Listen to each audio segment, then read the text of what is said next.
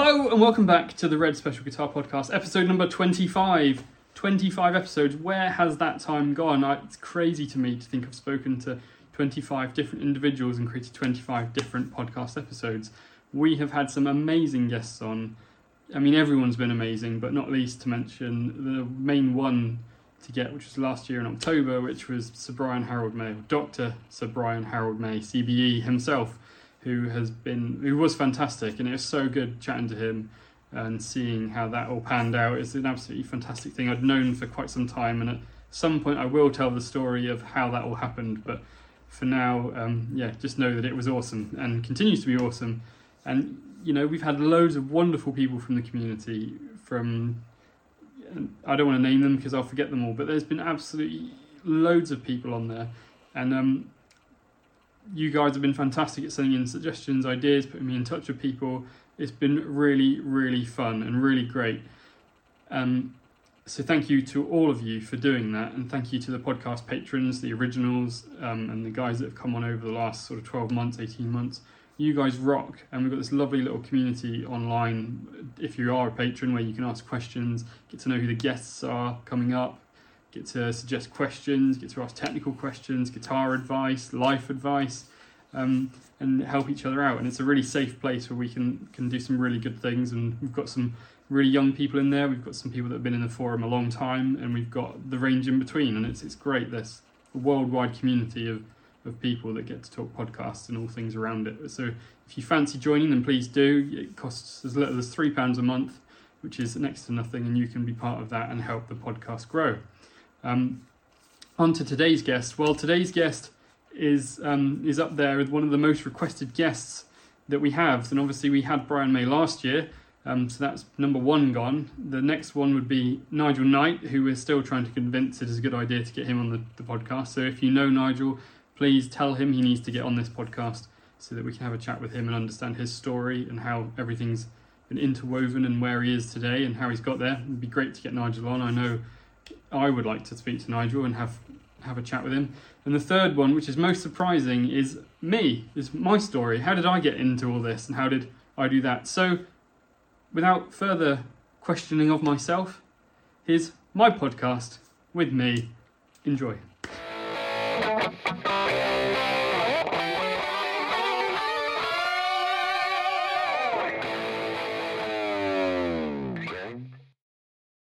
Welcome to the Red Special Guitar Podcast.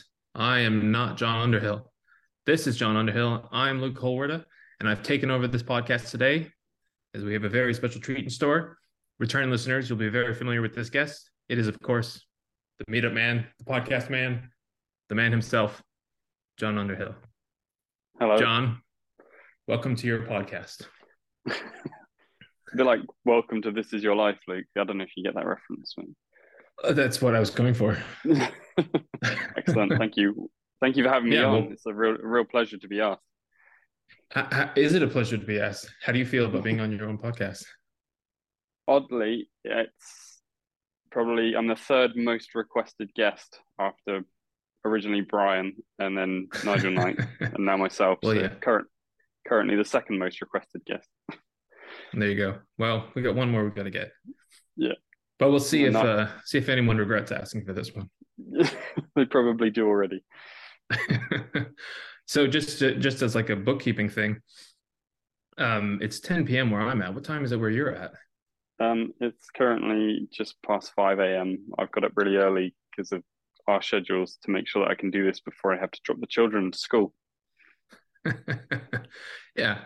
Well, um, I- am pretty much wired and I think you're just waking up. So hopefully we'll, we'll meet somewhere in the middle because like I'll start yeah. to crash at some point. but well, um, yeah. So anything exciting happened recently? Anyone you talked to that was pretty cool? Do you want to talk about that now? Do you want to save that? So I recently, I mean, recent podcast before this, there should have hopefully been a couple of other guests. Um, one would have been Tim Staffell, who was from originally from 1984 and Smile um, and Humpy Bong, and he was amazing. And Humpy Bong, he was more of a guest than I could ever possibly ask for. We, we spoke a bit about Red Specials, but then just talked about Tim's life and career, and he, he was really candid and I hope everyone got as much out of it as I did. I thought it's a it's a great episode. And then uh, there's another episode with a, a guitaring YouTuber called Dave Simpson from the UK, who if you haven't checked out, go and check out. He's done a few things with the BMG, but his channel's all about um, other guitar players. But you know that was a great episode too. Great to get Dave on and and have a bit of YouTube love sharing. It's uh, yeah, it's it's really yeah. good. But I guess before that, which mm. is what you're getting at, um, last year in October time, I um, was lucky enough to get Brian May on the podcast, and or I should say, Doctor Sir Brian May. Um, Doctor Sir or Sir Doctor? Uh, I think it's Doctor Sir Brian May, CBE, and that was just amazing. it's um, it's one of those things that I mean, you were guest number one, and I think you know you helped me with the podcast quite a bit in those early days, and I think jokingly I said about getting him on, and I never kind of thought that I would that quickly, and then yeah, it's it's a hard one to put into words what it actually means and how you feel about those things because it's yeah, I have to pinch myself still to think I spoke to Brian May for that period of time on a podcast and got to ask him some questions. And I got a little bit of time with him before and a little bit of time afterwards. And um yeah it's it still hasn't quite sunk in if that makes sense. Um yeah well I mean I was I was kind of hoping to talk to you um a little more after yeah after that episode just because I was I was kind of curious about how, how much how much of a buzz it was and how you were feeling and you know how it how it is compared to um you know meeting other people I mean it's not just meeting someone I mean you had a good long hour conversation with them so yeah it's really um so the morning before so it was scheduled for like I think one o'clock in the afternoon and I I'd taken the afternoon off work to make sure that I was free to do it and I'd blocked my calendar out for three hours so I, I didn't have to go and pick the children up. I didn't have to do after school club. I didn't have to be in work. Um, but that morning was really manic. So the night before, I didn't sleep that well because I was thinking I've got Brian May in the morning, and I yeah. kind of felt like the work, the weight of the forum was on me because it's that one chance to ask him some questions, um, and talk about him and the Red Special and and building it with his dad, and so I felt a bit of pressure on me to get that right and I'd thought a lot about what I would ask him over the years. So I had a list of notes on my iPhone if I could ask this question, that question, this question, that. And I, I just thought too much about what I would ask him, I guess, and was getting a bit stressed. But that morning at work was really busy and there's some unforeseen circumstances happened. So it meant I was driving around a bit and going to different sites and doing different things. And it, it completely took my mind off it until about half an hour before it was time to record the episode, and then um, then it sunk in, and I actually recorded some video, which we'll put in another video at some point of me recording with Brian May about how I was feeling, like literally ten minutes before I sat down with him, which is um, pretty honest. And then yeah, he came on the screen, and I had to calm down and sort myself out, and I actually yeah. decided I decided before he came on that I wasn't going to list out my questions, and it, needed to be what the podcast is, which is a, just a conversation, really, and a chat between two friends. And having watched the episode back, I think I was really pleased that I managed to stick to that, and I think I got more out of him than I would have if I'd just gone. I've got this question about the guitar, and what what did you do? Why sure. when did you put the black tape on? Why did you use those switches, and I, I think we got some deeper stuff from him. Yeah, I I um I met him at a bookstore once. He was doing a signing, and I drove out from Phoenix just to shake his hand and say thank you. You know, and I I was in line, and it was this long line of people just curling all around. And every now and then you'd get like a peek at him, and people were like, "Oh my gosh," you know. And like as we got closer and closer, people started crying like in line. They just they're just they're like, oh my god, I'm next. I have to say something to him. And I was like, uh, pretty lame. And then I got up there and I was like, oh fuck, what, what am I what am I gonna actually say to him? Like, I mean, because like at some point you're just like, I drove here. I literally just wanted to shake his hand and say thank you. And then I was like, yeah. I have to follow that up with something, you know. So I'll come up with something on the spot. And he, he's very sweet and he's very gracious and like he he he kind of just took over and he's just like, so what are you doing today? You know, what else? You know? And it was like I kind of felt like not that he did that to you, but I felt like he comes in and he's like, I know you're gonna need to we, we need to just set this thing up and I'll, and I'll, yeah. I'll, answer your question and I'll, I'll give you some stuff that you need and then we can start chatting. And it was like, yeah, that's great. hundred percent that. So when, when there's, I had Zoom open and I'd actually been speaking to um, a lady to set it up, a lady called Sally Avery Frost, who is amazing and has been fantastic throughout the whole thing, um, who works for Brian. And she'd emailed me like a few minutes before and said, if he's not there, give me a ring and I'll find out why he's not on. But I'm sat, I'm, I'm sat there looking at my Zoom and it comes up, Brian May is trying to enter your room. And I was like, yeah, I know, I know we've, Luke, you helped me with Andrek put together the um the teaser trailer for the episode, and it, it was like a proper. the, although the breath in that was was made up, the uh, was properly like that's real. Yeah. Um, although we didn't capture it. And that was, yeah, he came on and he's like, "Can you hear me? Where are you? I can." He, I couldn't. All I could see was like his some grey curly hair, and then he moved the screen up a little bit more. He's like, "Oh, there you are. Hello, Jon. How are yeah. you?" Um, yeah. And I was like, "Oh, hello, Brian. How are you?" And then he proceeded to walk around the room, making sure that the light was okay by moving curtains and um, checking what light was on him and asking how the sound was, and then he spent a good few minutes sorting his hair out. um, which, well, he's done this before.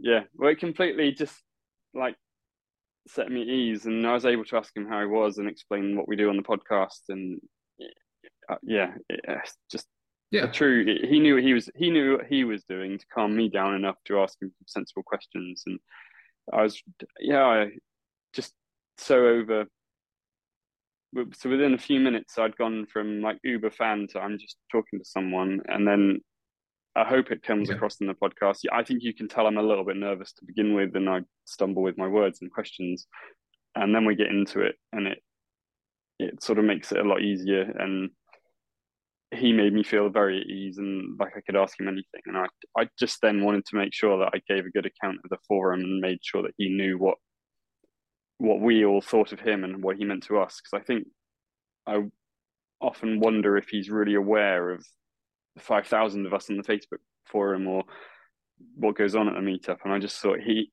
he needs to know what he's inspired us to do, and he needs to know what what we think of him, and actually hear that from someone and, and try and give him some context behind it. all. So it's not just that we're a bunch of anoraks that love this guitar. It's it's deeper than that and it, it, means more and we've created this thing online that's very rare and I, I just wanted to get that message across really and I, I probably sound a bit like a broken record saying it to him but having been able to stay in touch with him afterwards I can assure everyone watching he was very appreciative of what we're doing and um yeah he's a very lovely chap and uh, you can't say enough nice things about him really. It's no but that's but that's the thing is it's it's like um you kind of never know uh, what other people know about themselves or their own reputation or you know how they're viewed and things like that. And i mean i think brian is in a different kind of situation. I think people i think he does know people like him.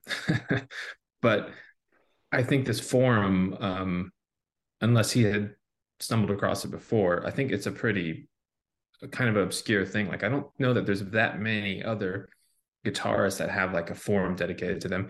And i think that i think the thing is and i think that the differentiation is is it's like it's not it's not like a hero worship thing. It's like it, this is just an appreciation for um um the the art behind the guitar you know the the the engineering that went into it. And like then what comes out of it? All these pieces come together because this is a this is a form for owners and players and builders and um it's just a different kind of appreciation. And i i feel like that's the kind of thing you know, when people says when people say to you, um, you know, your thing was great. I really like your song. You're like, thanks. That's cool. You know, but like I there, there's like a deeper level, I think, where where sometimes there's like a different kind of appreciation that you go, this person kind of gets what I was going for. And I think that's that's I think that came across in the interview. I think you you conveyed that well, I guess is what I'm saying. Yeah. But I think you. there is another side of it, which is like, as you said, when when the screen pops up, I mean, there's this image of a person who's only ever lived on a screen it, for for most of us you know and then you open your computer now that screen's talking to you it's got to be a little strange very and it's um that's what i mean and it at the time you're conscious of lots of things. So I was told I had half an hour with him. So I was thinking I need to be like punchy and I need to make sure that I'm sticking to this. And if I want to get the best out of him, I need to I need to let him talk because no one's come to listen to me. But I also need to try and steer the conversation. But um, what, what you wouldn't have seen is that like 45 minutes we stopped and I asked him, "Is everything okay?" I've, you know, we've gone over the time, and he, he said to me, "It's all right, Jon. We've got all afternoon. You ask whatever you want to until you come until you feel the end." Um, obviously we edited that. You edited that out, Luke, but um, because you did a great job on the episode for me. Um, yeah, he was just very happy to be there, and I think you can tell in him. And I've had people say this to me, and then I've reviewed it. It's not something that I thought until I rewatched it. That actually, he seemed the most comfortable he has in an interview, and he seemed really animated talking about the guitar and he got mm-hmm. really excited about talking about parts of things that he had done with his dad and with his friends and um, yeah, that he hasn't hasn't talked about before. And I think you pointed out to me a long time ago that usually he gets the same questions. Oh, so you built your guitar with your dad? And he goes, Yeah, and this bit's a bit of the bike saddle, and there's some valve springs in here. And they go, Oh, that's great, and they move on. And yeah, how does it sound? What's it sound like? Like play yeah. it, play it, Brian. And it's like, well, hold on a second. There's a whole interesting story here that we just yeah. glossed over. And I mean, it's news, and it, and it is people who legitimately are getting five minutes with him because they cycle them in and out. So it's a different, you know, you kind of have you kind of have to appreciate that fact as well. But I'm always sitting there going, yeah, but wait a minute, like how did they do all this stuff? Yeah. to to have him get excited, and you can see like in his eyes, he gets really excited mm-hmm. talking about it. And so I was there with my drill, my hand drill in a vise, and I had some three mil aluminium, which my dad just had around because that's the sort of thing you do. And I'm there with my file, and I'm doing this and I'm making a roller, and just as I get to the other side, nearly done it, goes snap. Bing. Yep. and I've got to start again.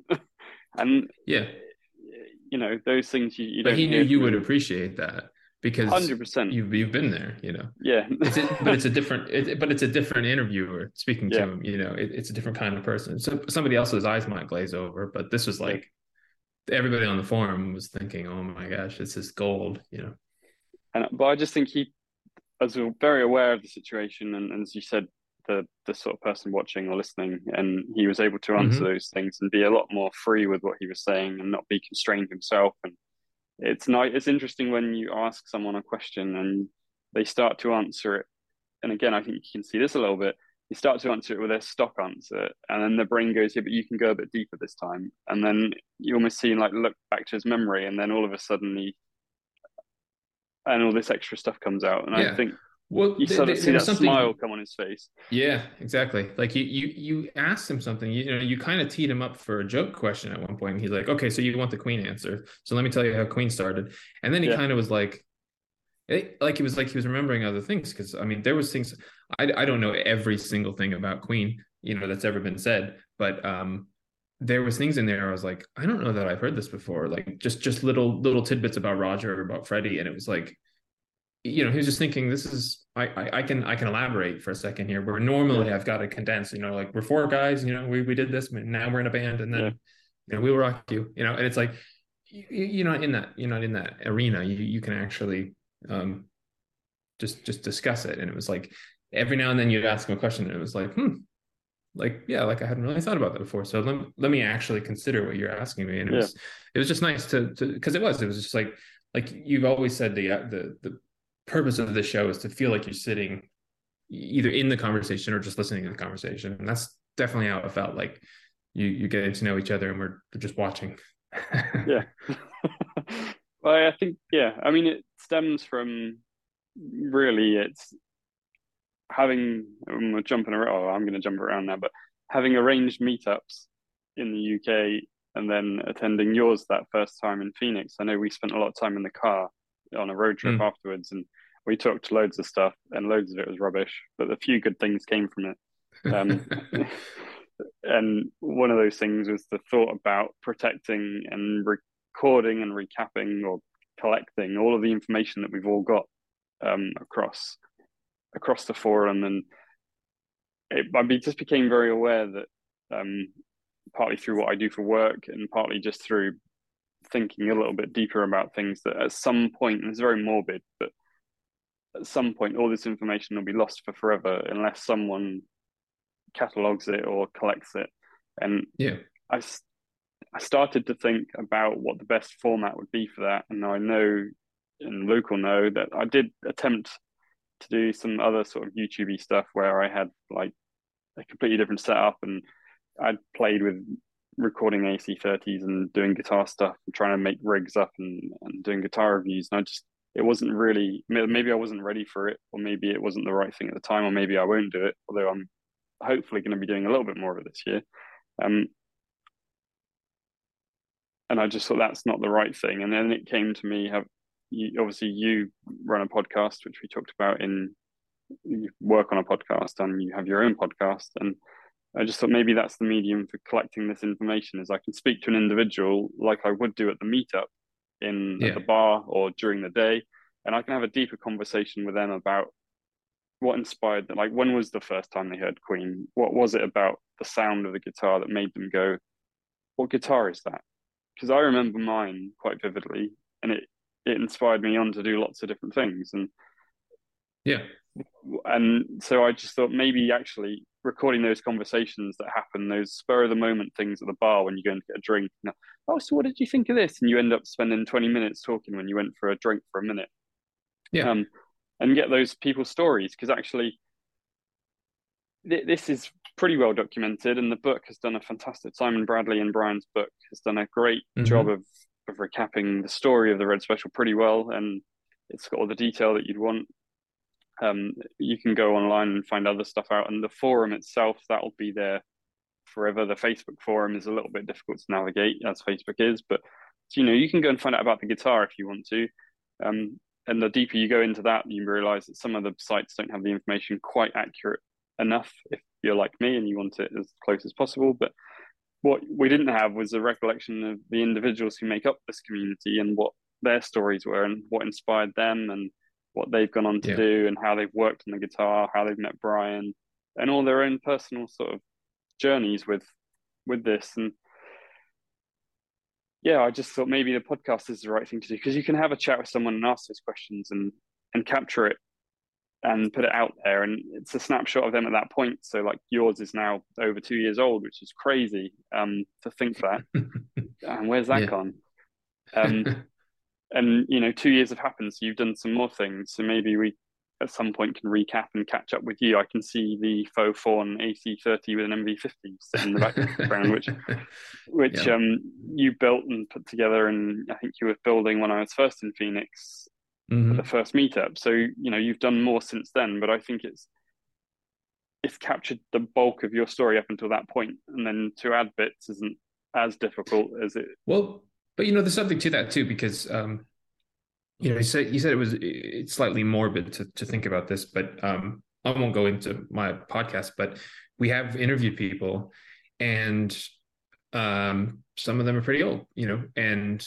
um, some of them have died since we've interviewed them, and we've actually gotten um, stories and, and data that only they had because it was yeah. just personal experiences um, that you know would be gone. Not not that we're just this great repertory repository of, of, of great data or anything but it's like it's just it's just bizarre to think that like if we if maybe if we didn't record it it would just be gone. We're actually putting a podcast out soon and we're working on it right now. And uh we're doing a biography for someone and we there's no um, there's no birth date for her listed anywhere online. So we, we checked in with her. She didn't remember even speaking to us. She didn't remember the show like so already things are, are missing and yeah. uh so so it's it may be morbid but it's also reality you know so it, and but but to also to that it's getting that that kind of um those kind of personal stories um they lead into the influence into how something was made and so like that's what's yeah. really interesting about it because looking at the guitar um you could look at the guitar from any angle and it's objectively interesting and pretty and it sounds great but but the decisions behind those things it's always what i've been interested in because i've studied it long enough that i know most of the ins and outs but now i want to know why things are the way they are. Yeah. No definitely. And it's you know and you, i probably didn't get on to that too much with brian. I didn't um when i spoke to him i didn't want to get in too into the nitty gritty of it because i didn't know how he would react to that, and I, I had a limited amount of time, and I wanted to capture what I You got. could only go but- so far into the weeds. but um we um you, you never know what could happen in the future i'll say that and Mhm. it you know it's yeah it's a it's a great thing though luke and i think as well for me with brian's really well documented and the guitar is really well documented but some of the people we've had on the podcast that make up the forum like doug short to actually you know we've all seen doug's fantastic website dsgb.net and we've all watched his CNC videos and his He most recent videos, and he did help both of us. Um, but to actually get to speak to him and listen to him talk about his process in his podcast and how he thinks about things and works things through, unless you hear it straight from the horse's mouth. Oh, oh yeah, until you hear it straight from the horse's mouth, I think you're missing out on some of the some of the wonderful things that Doug has done for the community and continue to inspire people to do.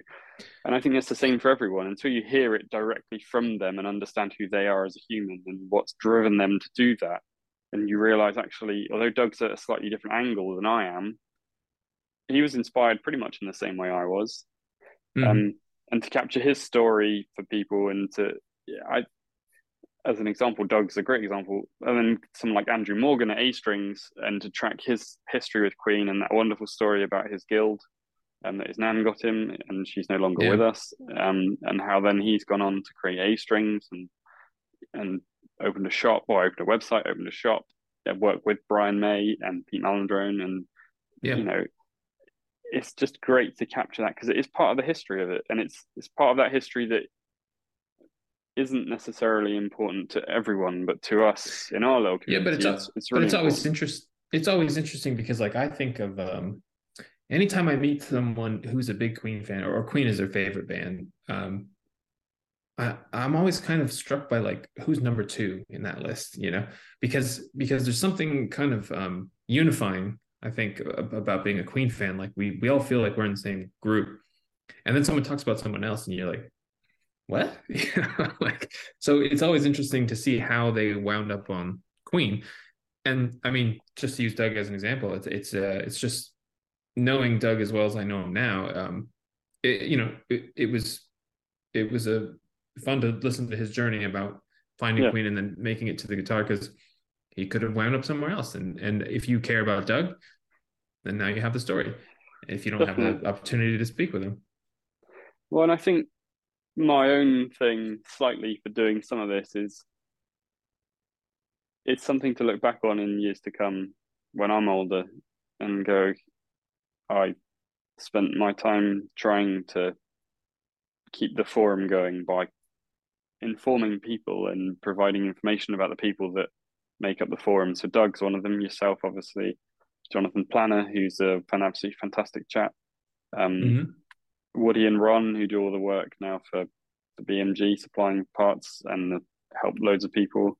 Matt Netherwood making pickups. Um, Ariel is a fantastic guest, and she's doing fantastic things at the moment. Andy Guyton making the time warps and just generally lovely. Pete Malandrone, who works, it's just capturing all those stories for the future generations. So if if someone in twenty years listens to We Will Rock You and goes, "Wow, that guitar sound that's absolutely amazing," what who is that band? And they find Queen and they find the Red the, the Red Special and Yeah. they go, "Oh."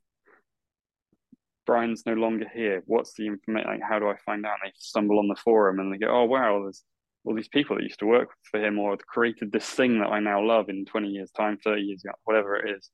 You've still got the history of the forum, although not necessarily collated on a website about who did what when. But Right, you can right. go and listen. it's not an go and- but yeah, but you can go and listen to those people speak and hear it directly from their mouth, and it's not been Yeah.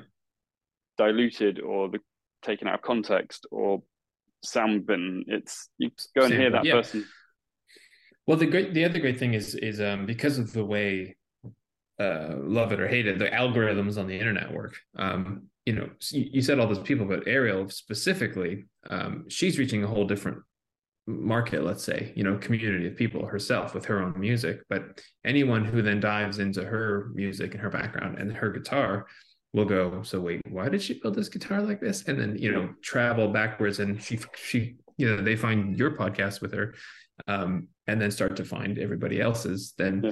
that's a that's a new queen fan being born yeah 100% and it's you know and that's that's the fun of it and that's that's the interesting thing is you I've talked about all the old heads that we've interviewed on the podcast and my friends I've spoken to for years and you know the people I go to. But then you've got the likes of Andrek who now edits the podcast for me um, who is a 17 year old kid in California who's just mm-hmm. into it pretty much off the we'll hear from him at some point I'm sure. Um, he's got the hair. off, yeah he's got the hair he's building a guitar he's got the amps he's a absolutely phenomenal player for his age.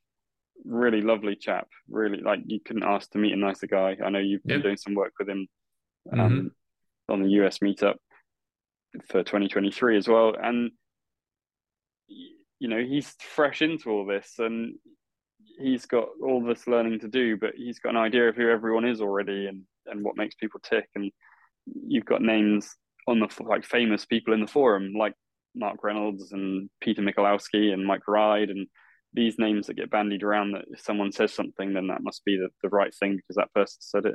And you get to listen to those people and have an introduction to them. So if you were to attend a meetup and see yourself or any of the people that I've met, you know straight away what they're like and what yeah. what they what they sound well, like, and it's less difficult saying, "Hi, Luke, I'm Jon from the UK. I, you don't know yeah. me, but I've watched all your videos.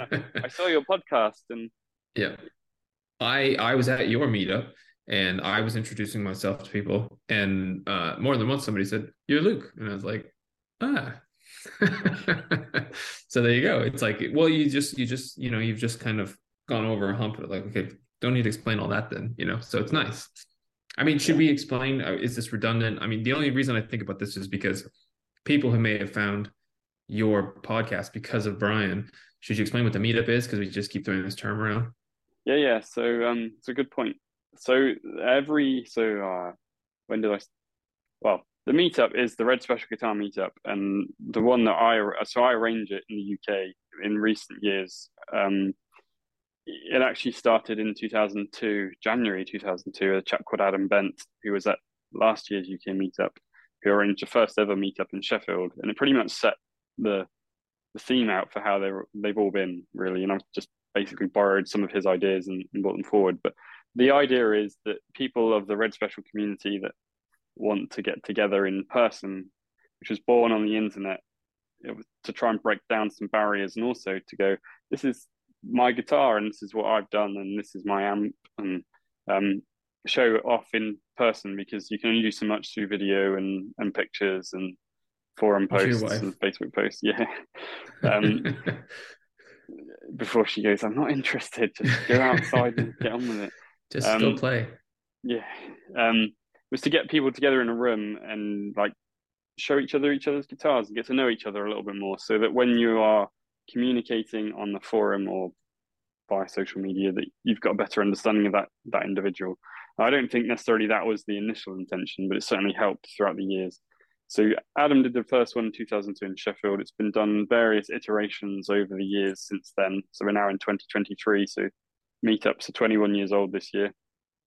Um, and yeah, you come along whether you're a guitar player or you built a guitar or you're just interested in Queen or you're being dragged along by your dad, um, and mm-hmm. You go into a room and usually there's red specials from everyone. Like it's a bit like a jumble sale or a yard sale, whatever you would call it, yeah. depending where you car show. Imagine tables around the outside of a room, and on them is a red special and whatever you've bought, and there's the depending on which one you go to, between 30 and 60 odd people. And mm-hmm. everyone's wandering around going, and this is my Guyton Time Warp. And uh, yeah, I've, I've had it for uh, two years now. Um, yeah, you can play it if you want. Um, yeah.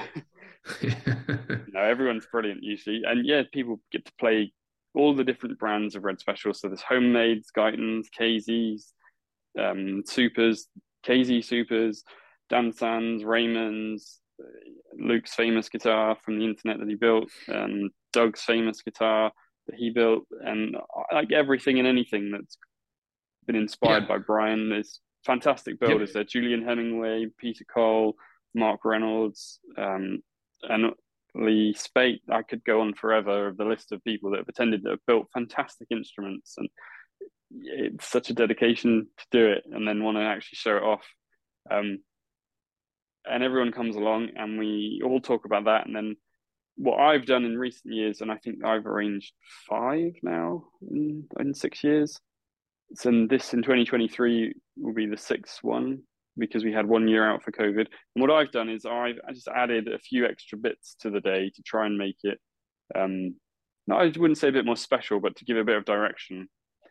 And yeah. what I've done is I have a set, a few set pieces, and some guests turn up. So you come in and sit down, or like mingle and chat, um, and then I'll interrupt everyone, just give everyone a brief intro, what's going to happen in the day, and the likely things to go on and some timings, and then I'll stop everyone chatting a bit later on, and we'll do a demo on what the Starlix sound is and how we achieve that if you want to, or then we might break again for a bit and then come back and demo some new KAT products from Nigel Knight, and then we might have a guest speaker like Arielle turn up, or um, Justin Shirley Smith, or Pete Malandrone, or Simon Bradley, to name drop a few people, and we get to and we get to talk to them about something that's been going on recently or that they're into at the moment or that they've been doing with Brian or or it's yeah. like topical or and people get to ask so I will chat to them very much in a condensed podcast style and then people they usually will let me say has anyone got any questions and then I'll answer questions and they stay and mingle and chat to people in the room and then once we've done all that in the afternoon we have a big band section and if it's worked out it's been pre-arranged who's doing what when and then um, we get together last year. Uh, normally, Dan Thomas would arrange it, but last year he was unable to attend, so Paul Cottrell and his son Josh arranged it, and Paul did a fantastic job of keeping that going. And Josh, Paul's son, was absolutely fantastic all day at not only yeah. playing the drums and then in some of the songs and just being i mean for a, a, young kid being so interested in what was going on and being great but also being really helpful in like yeah. coming to find you if your your bit was next um, you're, you're next that. yeah. He, he, was also great at the rock and roll ending is what i call him. Yeah. The big the big drum ending yeah. He, yeah that. that kid he knows what he's doing. He's going to go places. He's he's played he's Definitely. already played drums for some cool people. Um, yeah. and yeah so and and then we have the band section and then what happens is we stop close down and then we all hopefully go back to the hotel we were staying at and the night continues with no guitars where you just keep chatting. What i forgot to mention was the best way to experience the meetup is to go to the friday night before where you get all those mm-hmm. introductions out of the way and you chat about all the How rubbish. to drive. Yeah and so then when you get to the meetup in the morning, you've already said hello to everyone. You know who 90% of the people are, and you can get straight into talking about guitars rather than, uh, hi, Luke, I'm Jon. I've come all the way from Devon. How are yeah. you? And then, how was COVID? Yeah. And yeah, that was, that was yeah. said quite a lot. And, and it's, yeah, it's a great thing. It's, I, again, I set out originally to do it because I wanted to spend some time with my friends in the Red Special world after having a hiatus for a few years, um, where some stuff in my life happened and I needed to sort myself out.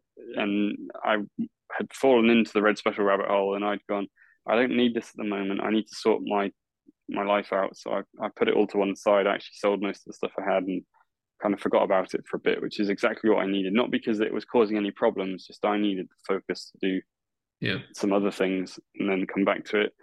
And um when i did i i asked if anyone would want to come to the meetup. Sean lever said oh yeah i'll, I'll come and I'll, I'll help you arrange today um he did a little bit. I probably did him disservice and he didn't do anything but um sean helped a little bit. We found so he helped me decide on what sort of location we wanted and we we really thought that if we were likely to get some of the europeans come across it would be good if it was close-ish to an airport um, mm-hmm. But also, we had everyone traveling, and I was coming from Devon, so I could hold it in Devon, but that seemed unfair.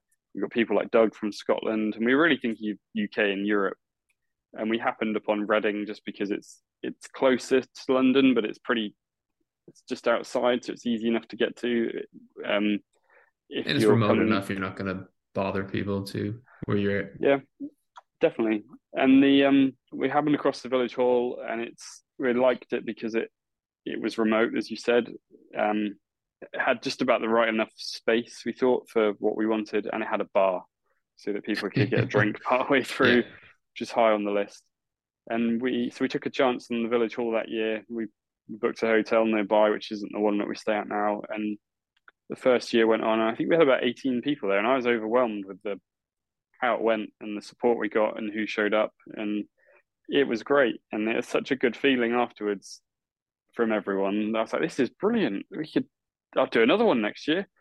Um, mm-hmm. Um, and we did that, and so we got managed to get Andy Guyton to come along, and we got the um, some super secret video, which has never been shown, which will never be shown again, um, shown to us, and um, we did some stuff, and it, it, was it was brilliant, and more people turned up, and then the following year we did it again, and some more people turned up, and each time we changed a few things and got a bit better, and then I think it was around that point I decided that if I was going to do this properly, then I needed some help to do it, not necessarily because I needed the help, but I would like to involve a wide variety of people from the community to make sure it's not mm-hmm. just what I want from the day, and actually it's it's what everyone wants. So I I thought long and hard and picked various people I thought I could work with and trust that had attended the meetups.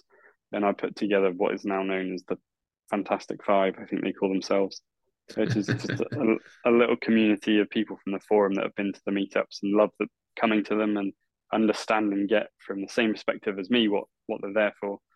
And we decide on things like what's going on in the day and the hotel and trying to work on things together and they're there on the day to help me so I don't have to do everything myself.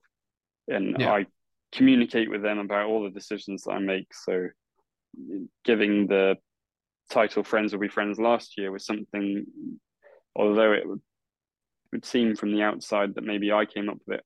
I think I did, but I put it to them with some other suggestions and we had a conversation about what we all thought about it and it seems like a, an insignificant thing, but I think it's really important to get the buy-in from four or five other people.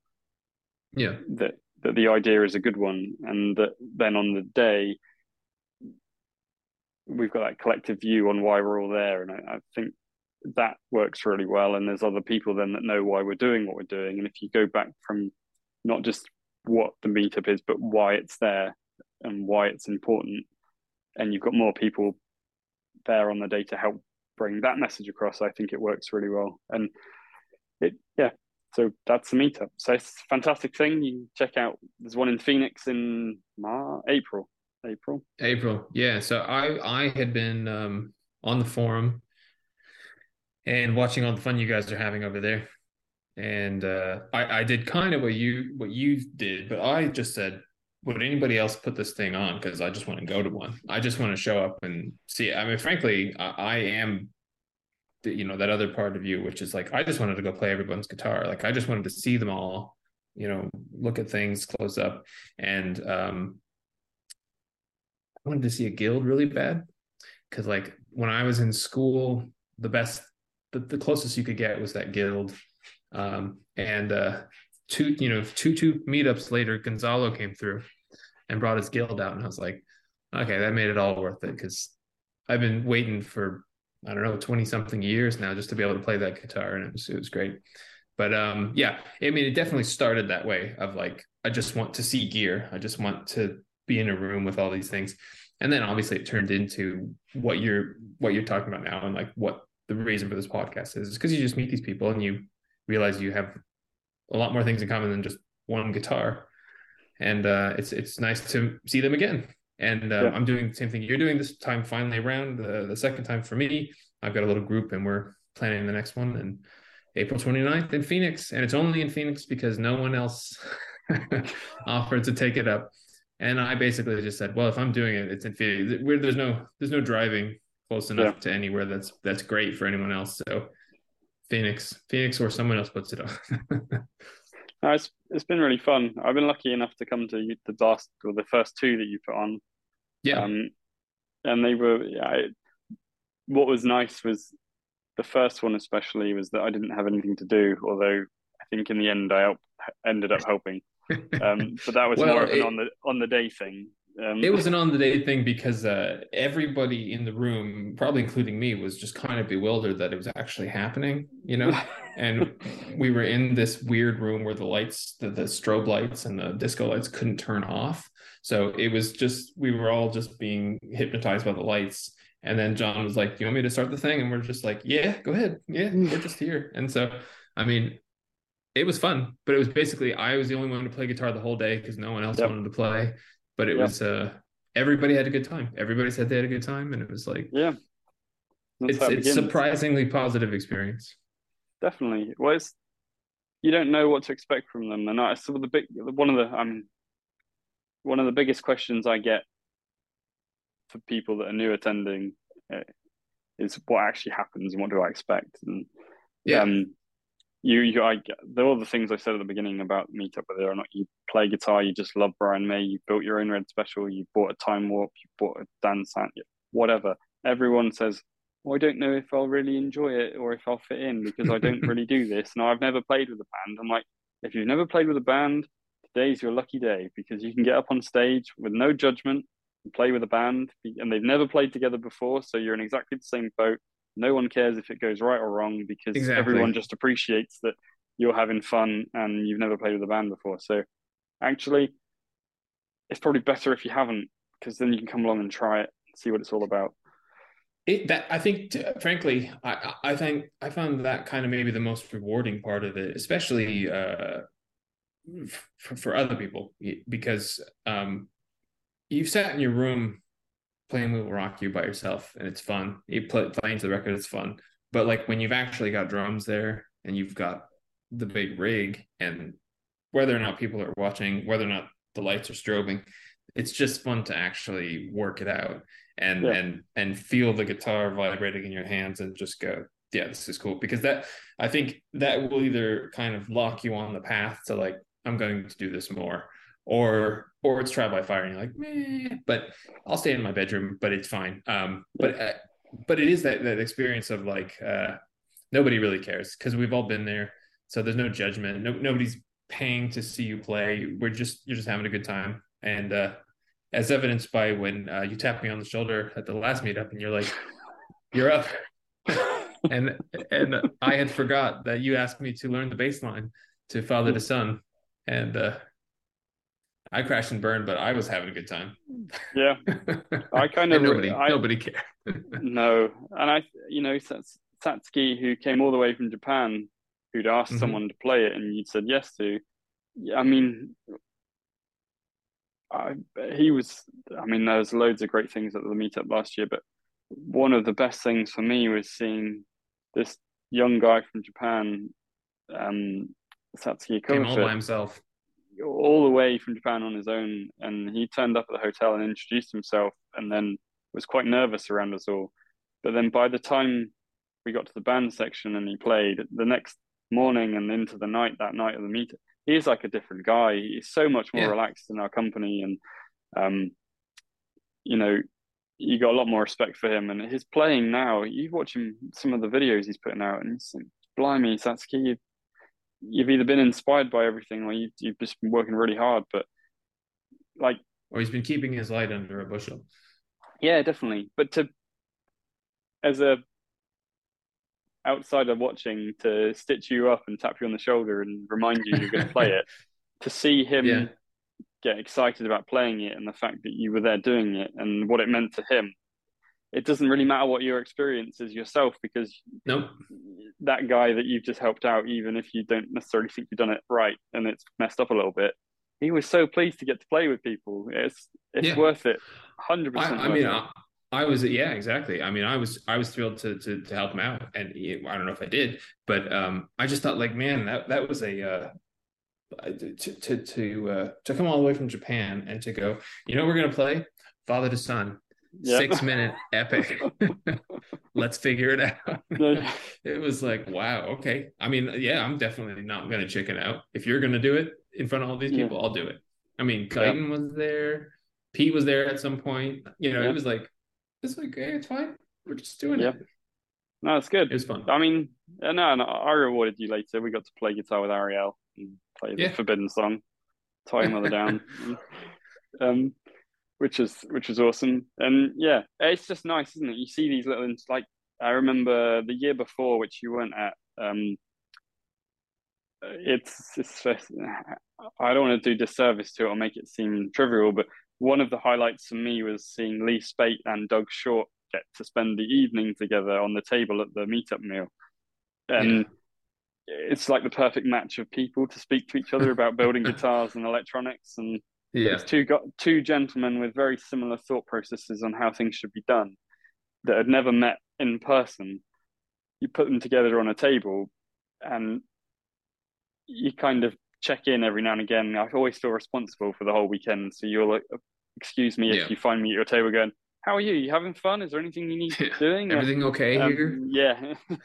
um, but to see those two, like I don't know, I was just watching them that night and you could just see the the level of conversation going up and the smiles coming out. And things like that you you can't buy those things. You can't you know it's and it's just great to see it. And you're bringing people together um, with similar interests and, and chucking them into those situations yeah. and realizing they've got a lot more in common and you're building helping build those friendships that last across not just the forum about the red special but like us luke we I generally mean we speak most days pretty much by messenger about mm-hmm. something. And yes, we talk about the Red Special and, and all those things, but we, we talk about loads of other stuff as well, mainly movies and quoting film lines to each other. But um, yeah, there's a whole host of other things that it's, that it's brought us together to do and gone on to, to put together that wouldn't have happened if we hadn't done it. And it's just fun, yeah. fantastic. Yeah, I think I I think I um we mainly started talking because I was like, uh, all right, so I'm gonna do a meetup. Um, can I have all your notes? You know? Yeah. so yeah, it, it, kind of where it came from. So, um, next year's meetup. I mean, are you gonna change anything? Is there gonna be any um, big change ups?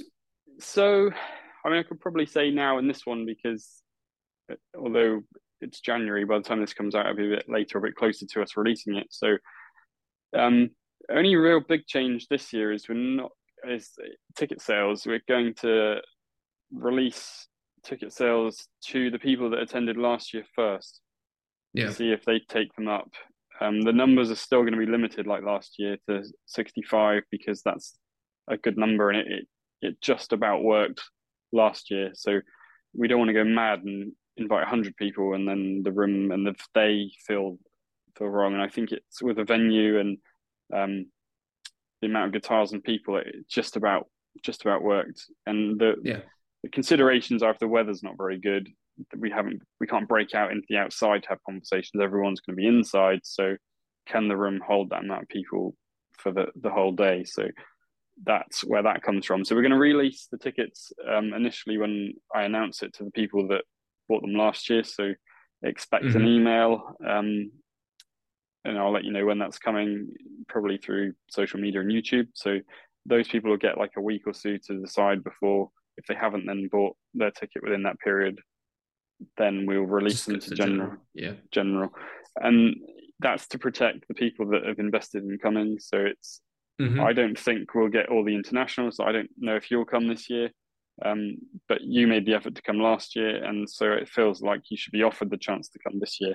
And the reason for doing that is, and I always say this every year, and I, I always, to me, I sound like a broken record saying it, um, which I probably need to get over. But in the, I, I never know who's coming on the day. So, and what I mean by that is, I obviously know who's bought a ticket, but I invite guests like Andy Guyton, mm-hmm. um, Andrew Morgan, Arielle, Pete Malandrone, um, Nigel Knight.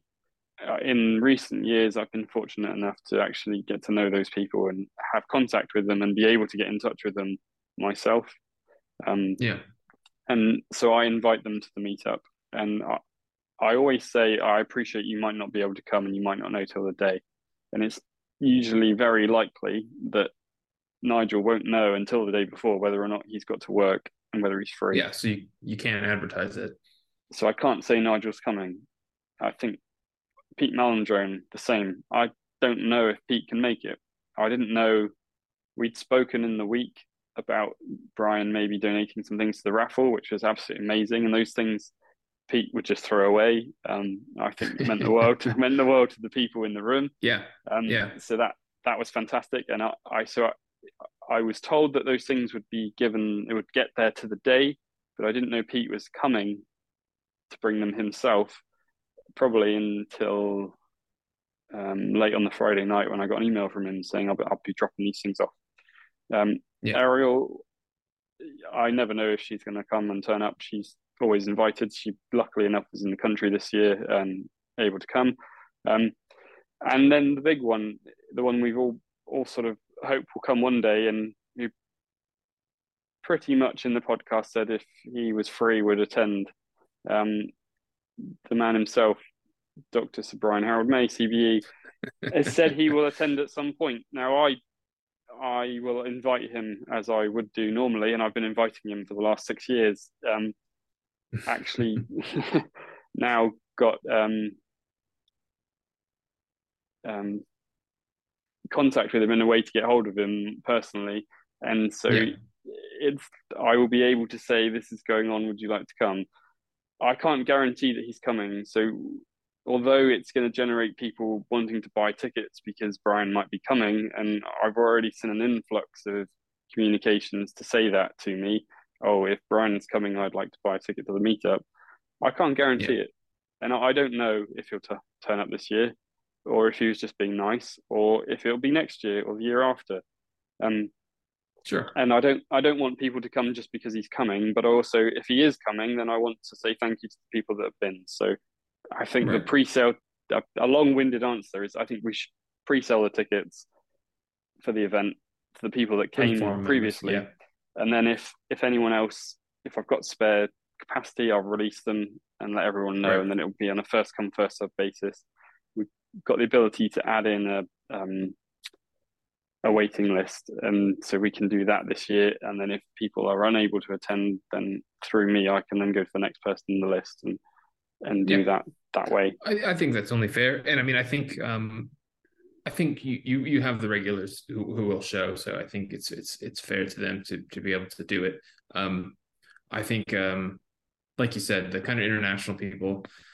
Uh, I mean, speaking about my own, um, it was a little bit like trying to get people to come here from England. It's like there, there was a time when international travel, you know, across continents was a once in a lifetime thing or once in a decade thing, not every year. So uh, completely understandable. But for your regulars, I think yeah, yeah, I think you got to take care of those people. So perfectly understandable.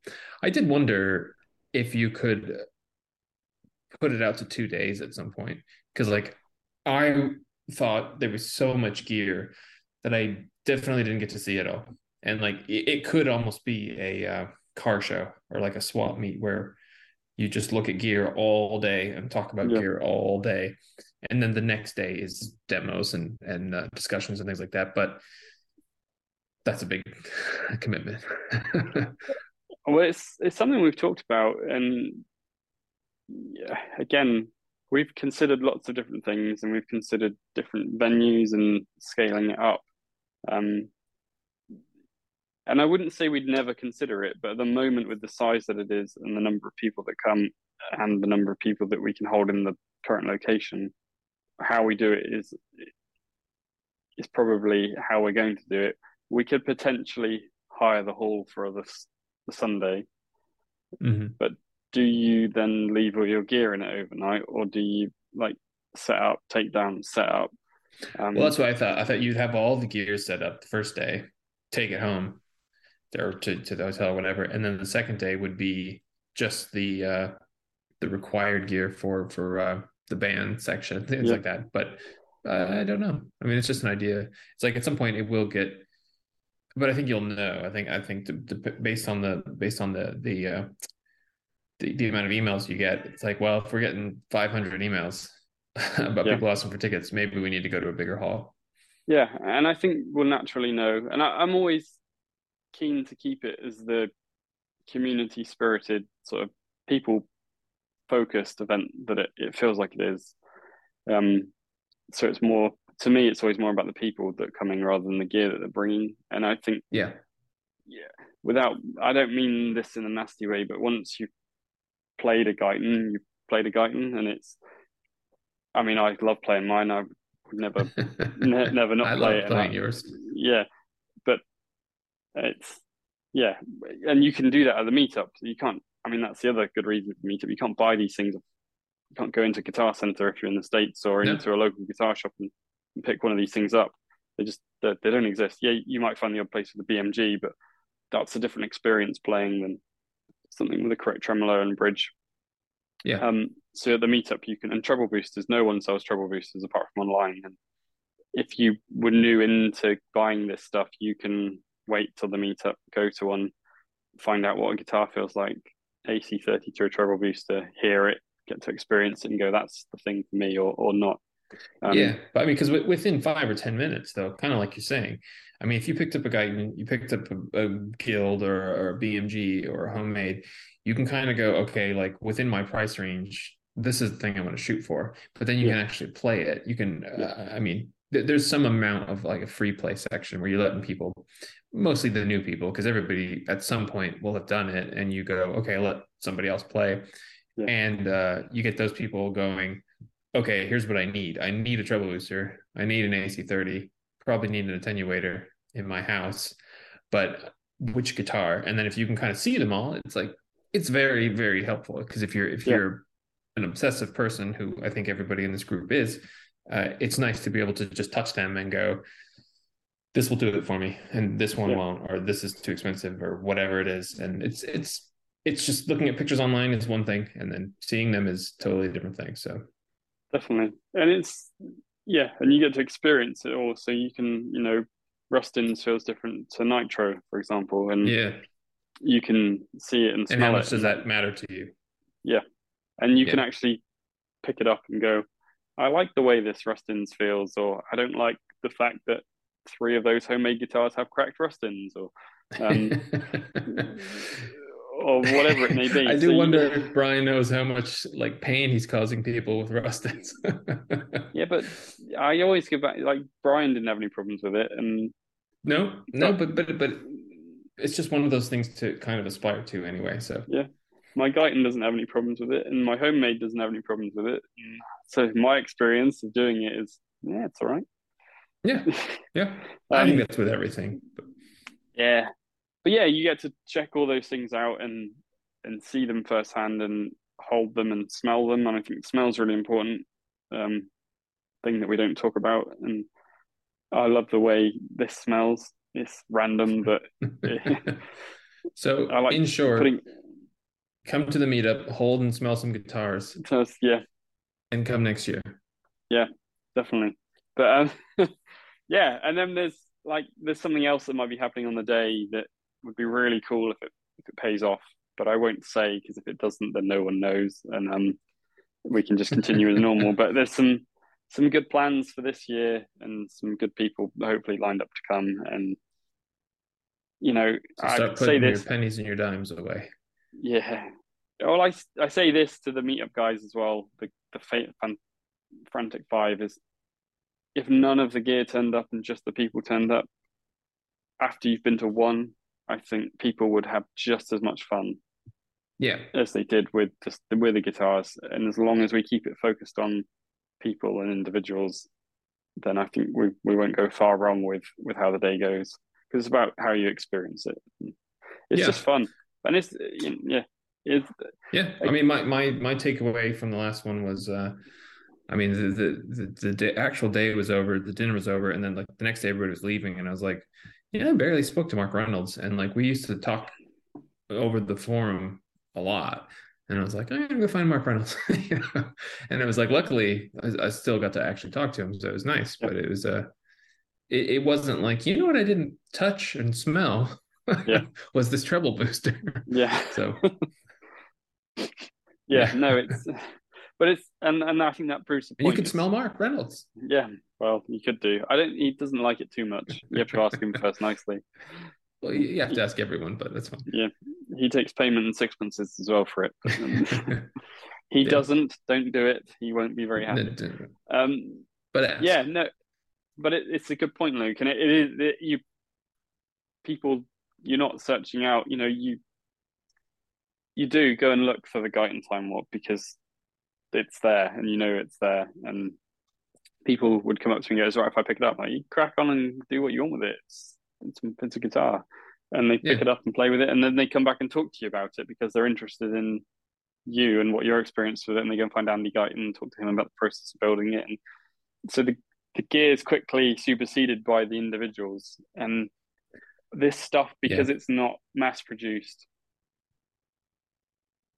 It's definitely more about the person that built it and the skill of that person to build it, and whether it's Oh yeah, yeah, something built by a professional or like yours and the, your background that you built that we've all been able to see your videos on actually it becomes more than especially i think maybe it's a little bit different if you haven't but when you have built one and you know what goes into it to then look at a room full of them and then be able to go and look at the joins and go how the how did you do that so well? And yeah, you your respect is for the person that's done it not the thing itself even though the thing is right. usually fantastic and beautiful and and anyone that's built one has gone through a lot of pain and suffering to get to the end goal. I think you just build up respect for for people's No, craftsmanship. exactly. And, Dude, that was, I mean, partially the reason I I built mine. Well, partially was because I really wanted one and I couldn't find one. So, you know, you and I uh, share a motto, or the closest thing nearest to a motto is, uh, Yeah. "You can't find it, you should make it," and and we both did. And um, but I considered it kind of like Red Special University because I was thinking I want to actually know why certain decisions were made, you know, and uh, um, why is this thing here? Why is this thing here? And then uh, sometimes you, you you're actually in there putting things together, and you're like, that's why that's there, and that's genius, you know. And and so, like you said, it doesn't necessarily. I mean, it does make you have more respect for the item, but when you pull out of that, you go, people that built this thing are amazing, and it gives you so much more respect for um for obviously for the for the home builders who worked it out, but for Brian and Harold, I mean, uh, there, there's something to the, the the sonic quality of it, which everyone will say no one sounds like Brian May, and Yeah. at least some percentage of that is the guitar, and then there's the engineering behind it, which we all know and all love. But then when you look at that thing, um, it's really easy to mess up a guitar design, and Oh. they've really done something really well from just a design aspect. It's like it's it's really incredible on all sides. So it's I still want to know more about what's how we got there and how we got this Well, thing. I think those would be the questions if I if I was ever lucky enough to get to speak to Brian again. Would be to talk about what always amazes me, and I, I completely agree with everything you said, Luke. But what fascinated me with it is I started this journey when I was seventeen, so twenty one years ago, which seems far too long to have been doing this because I'm only eighteen. So yeah. how can It's that a twenty one years year. have gone? yeah. but I studied to become an engineer to begin with in my career. Um, and engineers generally look at how things work and making sure that they go together really well and that they're structurally sound and stable and do what they're meant to do. We don't Yeah. always consider the aesthetic or have an eye for making things look right. This is a thing of beauty. It's the, Yeah. the proportions of the scratch plate to what you can see of the body of the guitar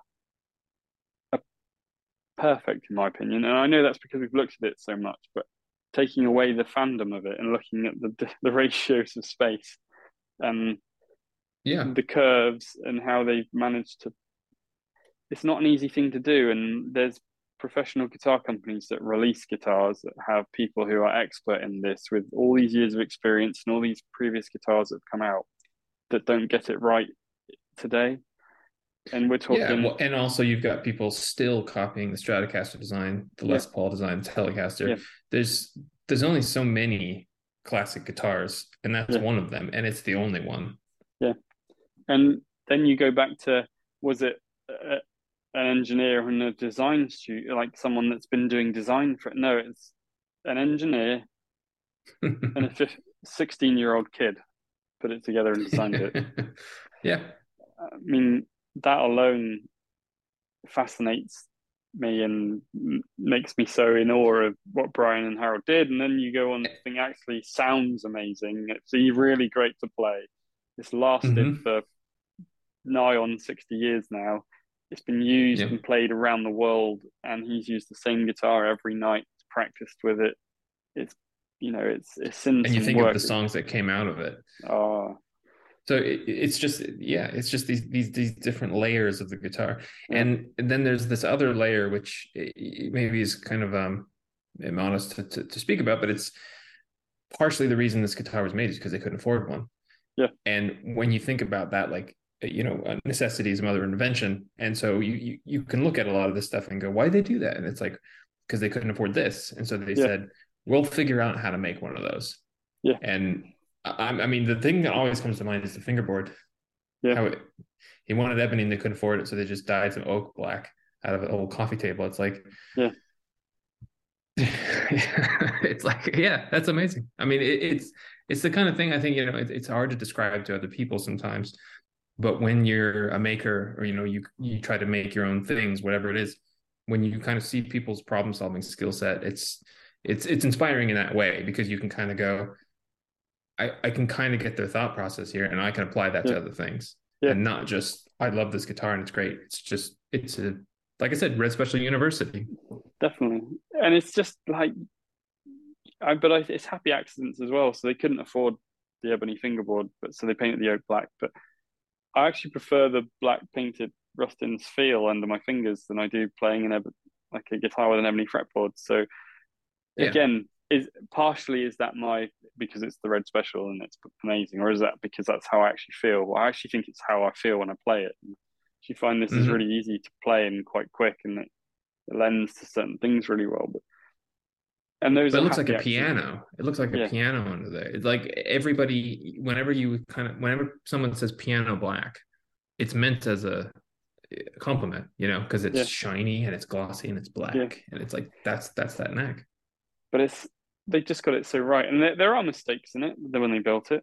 And if you studied it enough, you'll know where they are. And what I always think is a great engineer is, or a great builder of anything, it isn't what happens when it goes wrong or that you need to make everything perfectly, but it's what you do when you make a mistake in order to rectify Yeah. it. Yeah. And either make it make it something or do something with it or how you overcome it. And there are some bits in it when you look through the original. If you look at Simon Bradley, well, Simon, the Red Special book, you can see where they've done something and tried something and then and then put it right.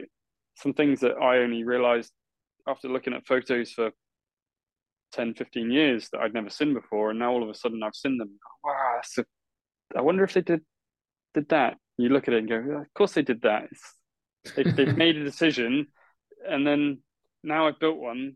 That makes complete sense. They use that as the solution because they've used that on everything else. So Yeah. Well, but that's that's the that's the other side. You know, that's that thing is problem solving. I mean, um, I never built a guitar before or really done any woodwork, and diving into this was like, um, it that was my biggest takeaway. Was it wasn't even the fact that I finished it; it was the fact that I learned how to fix my my mistakes along the way. Yeah. And like I now I, I apply that to everything. You know, something will happen. It's like I can fix that. You know, and it's Yeah. because I worked on that guitar. It's like Yeah. that's what I mean. It's just it's just an it's an interesting kind of um different kind of appreciation you get for it and for the people people it's- Brian and Harold. but it's also like you said, you know, you you build one and you created a thing that didn't exist before Mhm. out of some bits of stuff that you've had, and it's a long time it takes to do it. So it maybe it dilutes the effect of having a pilot or nothing, buying some wood and bits of metal, and then it turns into No, because you gotta you gotta bleed into it a little bit for it to come to life, you know. Yeah, I remember cutting my finger really badly one day, and then I had a meeting, and I was like ghost white in the meeting because I Severely sliced bad. severely sliced my finger. Um, yeah, you you come out of it with this whole like you end up with this thing that you've made that didn't exist before, and you know every part of it, and you know what you did wrong with it, and but Mhm. you've learned along the way, and you you, you really do have those skills then to think, you know, it's a bit like um what I would say with with talking to Brian It's done the same thing as saying like I built a guitar I can and I made some mistakes and I've overcome them. I've now interviewed my hero and I feel like I can talk to anyone. And that's something I didn't Yeah. have before I did that and now I do. And it's it's given me some more confidence to to speak to some other people and and to approach other people I maybe wouldn't have in the past about yeah uh, just in know, life in general really not just for the podcast. But yeah well I, I, thought about this recently too just for for other reasons but i mean some people say you know don't meet your heroes whatever. Some people aren't impressed by um celebrity or fame or whatever which i get but i i was kind of thinking about that recently and i wonder if there is something to the fact that like the reason we we sometimes hold people on a different level isn't because we just think they're great. It's because we're influenced by them and because we go out and do things. And i think you know creative people i think need influences.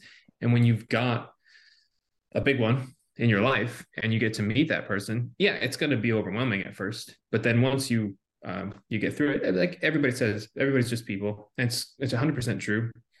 But kind of until you've gone through it it, it's not it's not easy to to comprehend. It's also not easy to comprehend if you if you've never met someone like that, um, which is what I meant about my bookstore story, which was yeah. watching people kind of just melt into their own face yeah. because they're faced with that reality, you know. And it's like, yeah, I get both sides of it. So, I mean, I'd have, I still, I, yeah, no, hundred.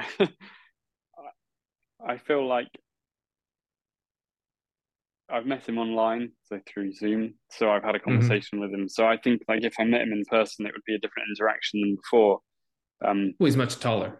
Yeah, hello, and I'm much smaller than I look. And but but I think like that would help me with the conversation because we've spoken at great length. But I still think I'd be a quivering wreck if I met him in person. I, yeah. I in a way, I'd hoped to have met him to do the podcast and to be in the room with him. But in another way, I'm so glad the first interaction with him was through a lens, so that there was that sure. little bit of protection and that shield around me.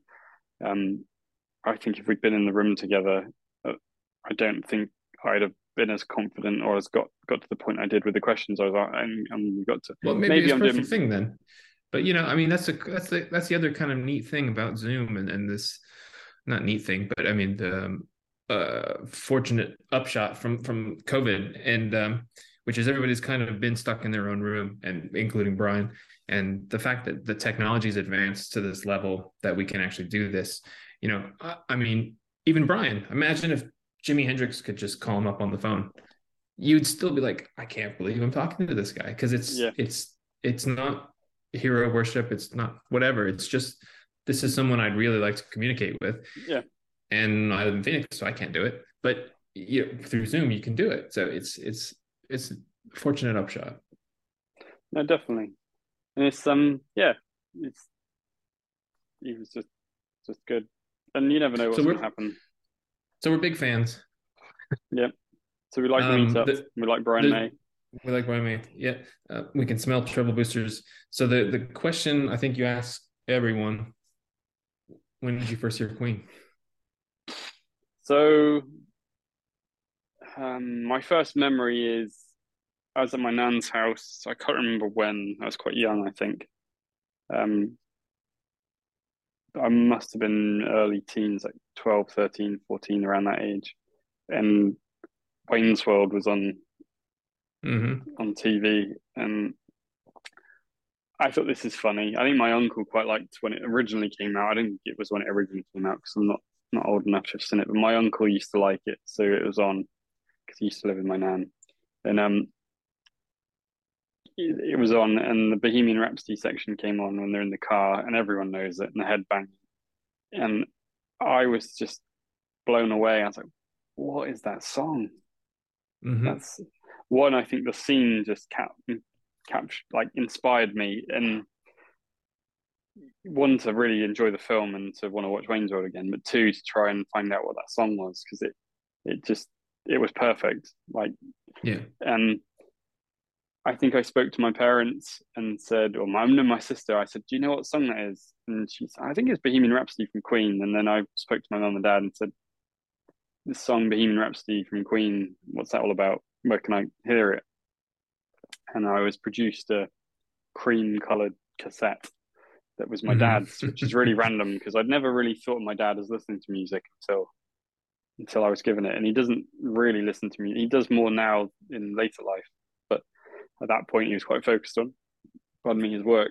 And um, I was produced this cassette, and so it's Queen's Greatest Hits one, or Queen's Greatest Hits at that time, and I had a Sony Walkman, and I just listened to it day in, day out, going to school, and fell in love with all the songs. To the point where I knew,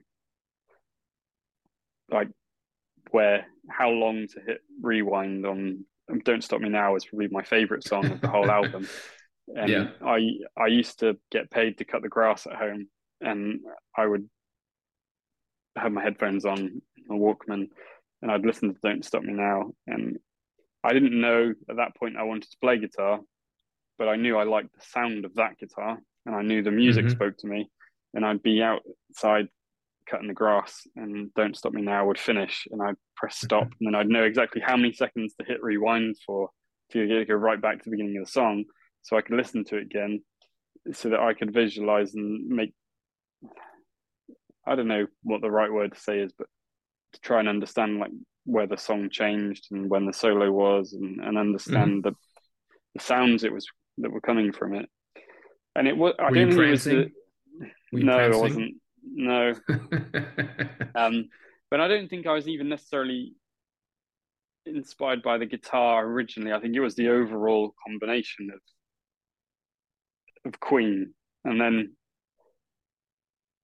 you sort of you know, uh, ninety one Freddie died, and that was in the news, and they had loads of footage of him on. I remember not really knowing what it meant because I was too young, but knowing that something important happened and it was on the TV and mum and dad were sad and it was on loads of him at Wembley with a yellow jacket on. And yeah. we talked about it at school and people be like, oh, he's the greatest showman there ever was. It's like, I don't know what that means because I'm not old enough to know what that means. And like, how do yeah. you know that? And it's like, well, my mum told me. And um, how do you know? um, it's the sort of question you ask when you're young and naive. How do you know that? How, what makes you say that? Yeah, that, that guy that died in the news. Died. So that that was kind of it. Bohemian Rhapsody, and then listening to the tape. Um, and I used to like it's crazy. I used to play a lot of basketball, which I'm quite sure if anyone's ever met me, I'm about five foot seven and a half. And growing up, I played basketball at school, and I was quite good at it, and I ended up playing from at school level. I played for the adult team, and then I used to. I was asked to go and play for a team locally, which I didn't do because of the commute. Um, but that was to, to go into actually playing properly, and I never did it. But before I would play, I would listen to We Are the Champions and We Will Rock yeah. Um, Get pepped and, up. Yeah, definitely. And it used to really like. I think that comes from watching films that used it that are mm-hmm. influences. Mm-hmm. Um, not necessarily basketball films, but I think they use it in the Mighty Ducks or something when they those transformational scenes or something, or when they come out from like you watch the NBA and they come out from yeah the entrance players, yeah. yeah. Um, I think they might have used um, another one bites the dust on a TV show in the UK called Gladiators, and mm-hmm. when they used to have this hanging ring thing and someone would fall off and they'd play the bass line and another one bites the dust and so it kind of like associated the music with with an outcome maybe mm-hmm. or yeah. the music with a theme behind like a theme of life and so those two songs specifically used to spur me on and get me going before playing sport and I it became a bit of a ritual in the end to listen to it before before I went out and played. Um, I'm sure it helped me because, well, it must have because I always did it and I did all right. Yeah. So. Well, music yeah. energizes you. It brings you yeah. up. You know, I kind of wondered, is there a song? I mean, I'm not going to divert from your story, but um, my dad did the same thing. My dad um, saw that Freddie had died, and he went out and bought the same two records. So over here, they were called something else. They're greatest hits and classic Queen but he had those and i was i eventually like inherited those and that's how i got into it but so i think we had pretty much the same track listing but i wondered if there was a song on there or any you know later that like challenged your actual musical musical taste not just challenged it but something that you actually grew to to love like where they took you on a journey? Kind of putting um, you on the spot. Yeah, it's a difficult one because you don't really. You've got to think back now and think. So. Oh, well, if you're listening I, to Don't Stop Me Now and We Will Rock You, you were kind of in that kind of 70s phase, yeah. I think. I started kind of at the later stuff and I went backwards. Yeah. And then. So I think as well, Luke, because I was younger when I first heard them and I only had that one tape and the internet mm-hmm. wasn't wasn't even around at that point. So I couldn't go online and search YouTube and go and download Spotify playlists of all Queen songs that had ever been.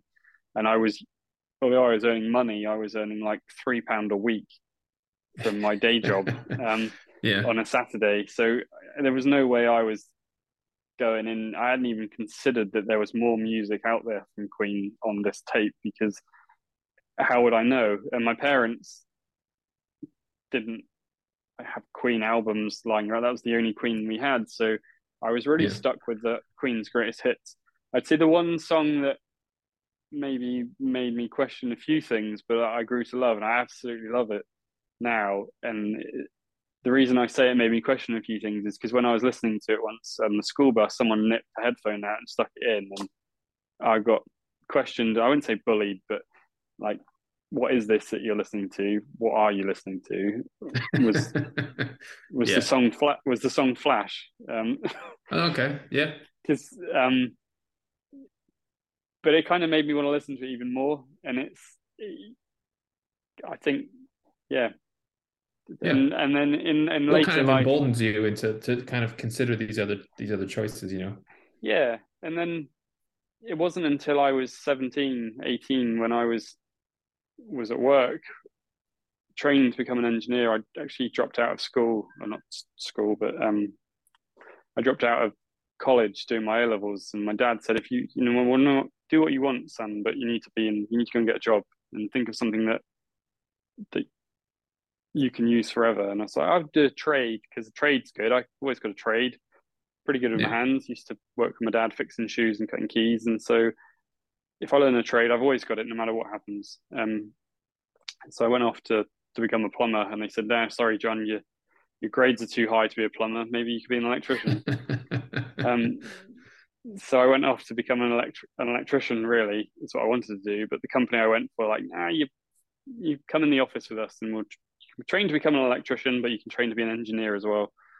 Mm. Um, and so I started earning money, and then when I started earning money, that was good because then I bought a guitar, which was a black Squier Stratocaster thing but it also meant that I was at college um, day and a, two days a week, one doing the apprenticeship and one doing the engineering course.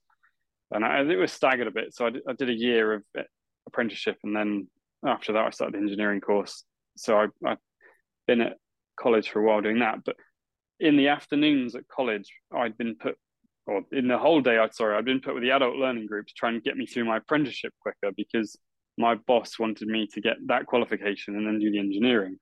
So what that meant was I was with a load of adults and the whole day, but why they were there is usually because without being a disservice to them, they it was their second chance at career. They mm-hmm. were all become they were like adult apprentices, so they were on a faster track course through because they weren't messing around because they all knew that this was their chance to to become an electrician and learn and be qualified. Yeah and so everything was done a little bit quicker and a little bit less spoon fed because it wasn't a bunch of 16 year olds that didn't know what they wanted right. to do. And so I was in with these adults, but in the afternoon they had to do key skills, which is English, math, and science. And fortunately, I'd done pretty well at those at school in my GCSE, so I didn't have to do that. So I was given a laptop where they were all on a course learning online learning. I was given a laptop and told, "There's nothing else for you to do, Jon, this afternoon, but here's a laptop and um, go and do what you want. And that's where I went back to myself with the internet then in existence. What guitar does Brian May play? Um, yeah. And happened across brianmayworld.com, found the original forum there, which is your black and red site, found um, a whole load of individuals there that I thought this is really interesting. I found RS Custom guitars in America who had sound clips mm-hmm. to the trisonic pickups playing through an amplifier, and went with headphones on in college. And this is the sound. This these people have got the sound. How they got it? How have they done that? Um, and then of course you start reading it all and find out that Brian made his own guitar, and you're like, "What? He made his own guitar?" And you know, pictures on the internet weren't great that day, and these, these sound clips, mm-hmm. you know, they took like five minutes to download for a 10 yep. second clip. So, I sat there at college like, "Come on!" Um, and so you start to learn about it. About that time, the um, Burns guitar was released in Guitarist, so I started buying Guitarist magazines. And Simon Bradley, you were a catalyst to all of this by every time I was interested, a Guitarist magazine would come out with an article on something Brian had done, or yeah. um, how to play like Brian, or a new guitar, a new bit of kit, or, or something that you put together. So thank you for that, Simon. Um, and yeah, I went from college. I was earning money. I bought a black um, Squier Strat pack from the local guitar shop and started teaching myself how to play some songs. I think yeah. summer summer '69. I bought one of those little books of the CD and taught myself to play Summer '69, which I was really impressed yeah. with. Um, at the time, I was like, oh, i have made it now. I can play Summer '69. That's uh, what else you got? yeah, you know, I've now conquered the world. Um, yeah, and then I started learning Queen stuff and realized I was completely out of my depth trying to learn Queen mm-hmm. stuff on my own, and that this is going to be a lot harder than I thought it ever could be. And I was in a guitar shop one day, and it's one I would never usually go to in Exeter in the UK. It's, it's still there now. Um, and I was upstairs looking around, and I was like, "Oh, I don't like this shop. They don't have anything Brian May related in here. They don't sell Vox amps. So it's what what a rubbish guitar shop." But they had all these books on guitars, um, guitar players, like the um, Learn to Play Like. Yes, yeah. I've been through, and they did they didn't have Brian May, but I did turn around and notice that they had um, this like rotating shelf with vid- VHSs on, so videotapes for those youngsters. It's a proper mm-hmm. tape, and they had a Brian May Starlix VHS, and I think first time ever in my life, I just picked it up, didn't even look at how much it was, and took it over to the counter and bought it. yeah, um, this is coming with me this is this is mine now. I don't care what this costs. Yeah. Um, yeah. And took it home excitedly to plug in, um, and my life was changed forever. It was. Yeah. I I just remember watching it in that first the Starlix intro. Mm-hmm. Ding, and how he was sat and the guitar and how it looked and yeah it was just like one you could see how homemade it was, um, which I'd always thought it was like this pristine thing from the, the photos I'd seen and the, the video footage from like Wembley where and bearing in mind I, I didn't have the Wembley DVD at that point because the Wembley DVD didn't exist because DVDs didn't exist. Um, yeah. So I was able to watch this VHS and actually hear what he was doing, and I remember like watching it all without a mm-hmm. guitar, mm-hmm. and then like I need to make some notes. I'm getting out an A4 pad, in like yeah. homemade guitar, treble booster, um, Japanese and, sweater. Yeah. oh, you can't. Yeah, I end up making those. You can buy those. yeah, exactly. Uh, yep. Um, and that's that's because of that. That's where that came from. That's because I always, I, you it's, know, I've been searching for years for that sweatshirt. Yeah, like programs you. You know, you, you. It's just right at this age, I think, where your brain is like forming and it's a little soft and things are getting in and they just kind of implant themselves and it's like i had the very similar experience that starlix video was like well used yeah and then of course i had my black strat so i was able then to sit down and go right i haven't got the guitar he's got but i've got a guitar and i want to play queen songs which i've already realized are horrendously difficult let's sit mm-hmm. down with the VHS and see if I can learn anything. um, yeah, I wonder so how I your did... experience compared to mine. so, I mean, it was long-winded and it took a long time, but it wasn't too long before I could approximate the Tie Your Mother Down solo. Um, yeah. And again, I would, I think I, although you got a little book with the tab in, I didn't actually think that that was completely accurate. So I ended up drawing outlines of tab in my A4 notepad and writing down what I thought the tab was, and then listening to it, going, "No, that's not right," and scratching it out and redoing it. And then I would take that that I'd written and write it out properly.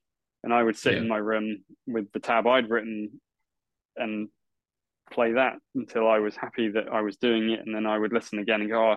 So he's actually when he's put doing the pull down, he's he's grabbing the string beneath, and you can hear that little bit of that. Yeah. So I need to, to try and do that. And yeah, I just spent loads of time with that VHS with a Strat. The Guitarist magazine came out talking about the Burns coming out, and I phoned up and I ordered one, and that was the most money I'd ever spent on anything in my life. Um, and and you had to, you, you know, I think I can't even remember how I paid for. Did I pay? I might have paid for it over the phone, which is really something my parents had never phone people up and give them your card details. So I was yeah. being a bit bit against that. And then I wanted to buy a treble booster, and Greg Fryer had released the the blue treble booster with the knob on it, the touring booster, and I think because that had been released, it's like that's a treble booster. I'll buy that one, and then yeah.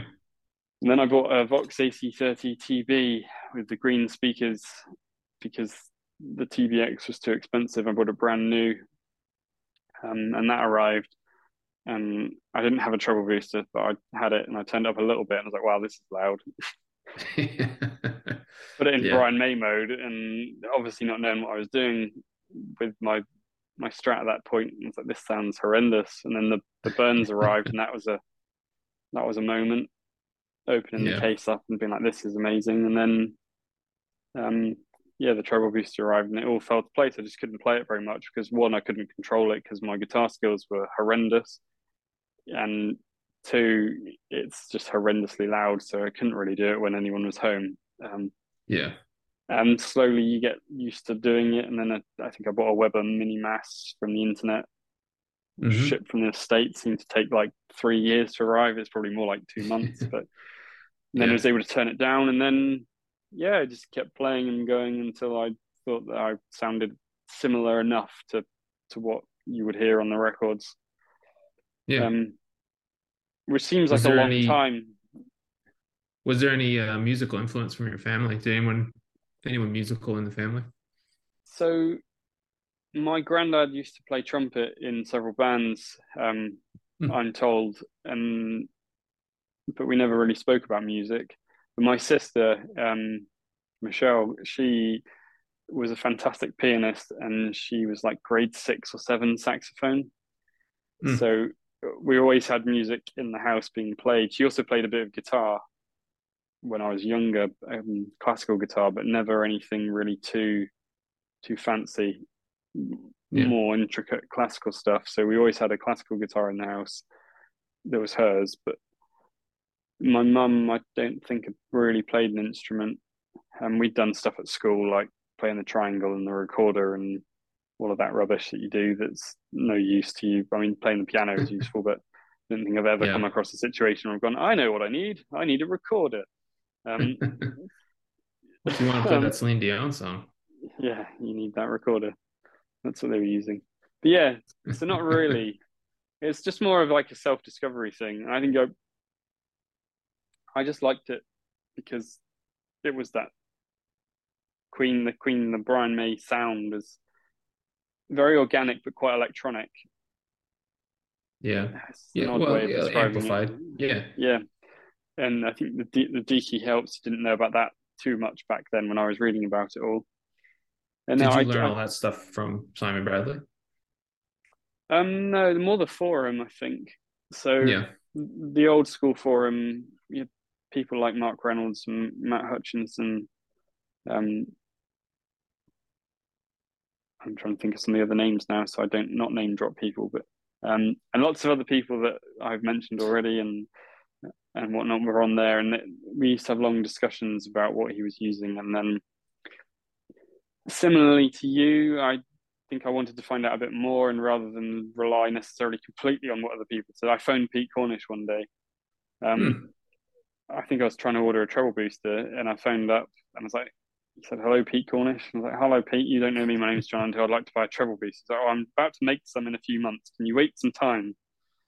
And I was like, "Yeah, I can. I can wait. How do we do this?" He's like, oh, you "Send me a sure, check." no problem. this." I'll wait for no problem. But you don't know as a young kid who you're talking to, do you? And so, no, it's true. and so, yeah, I ended up.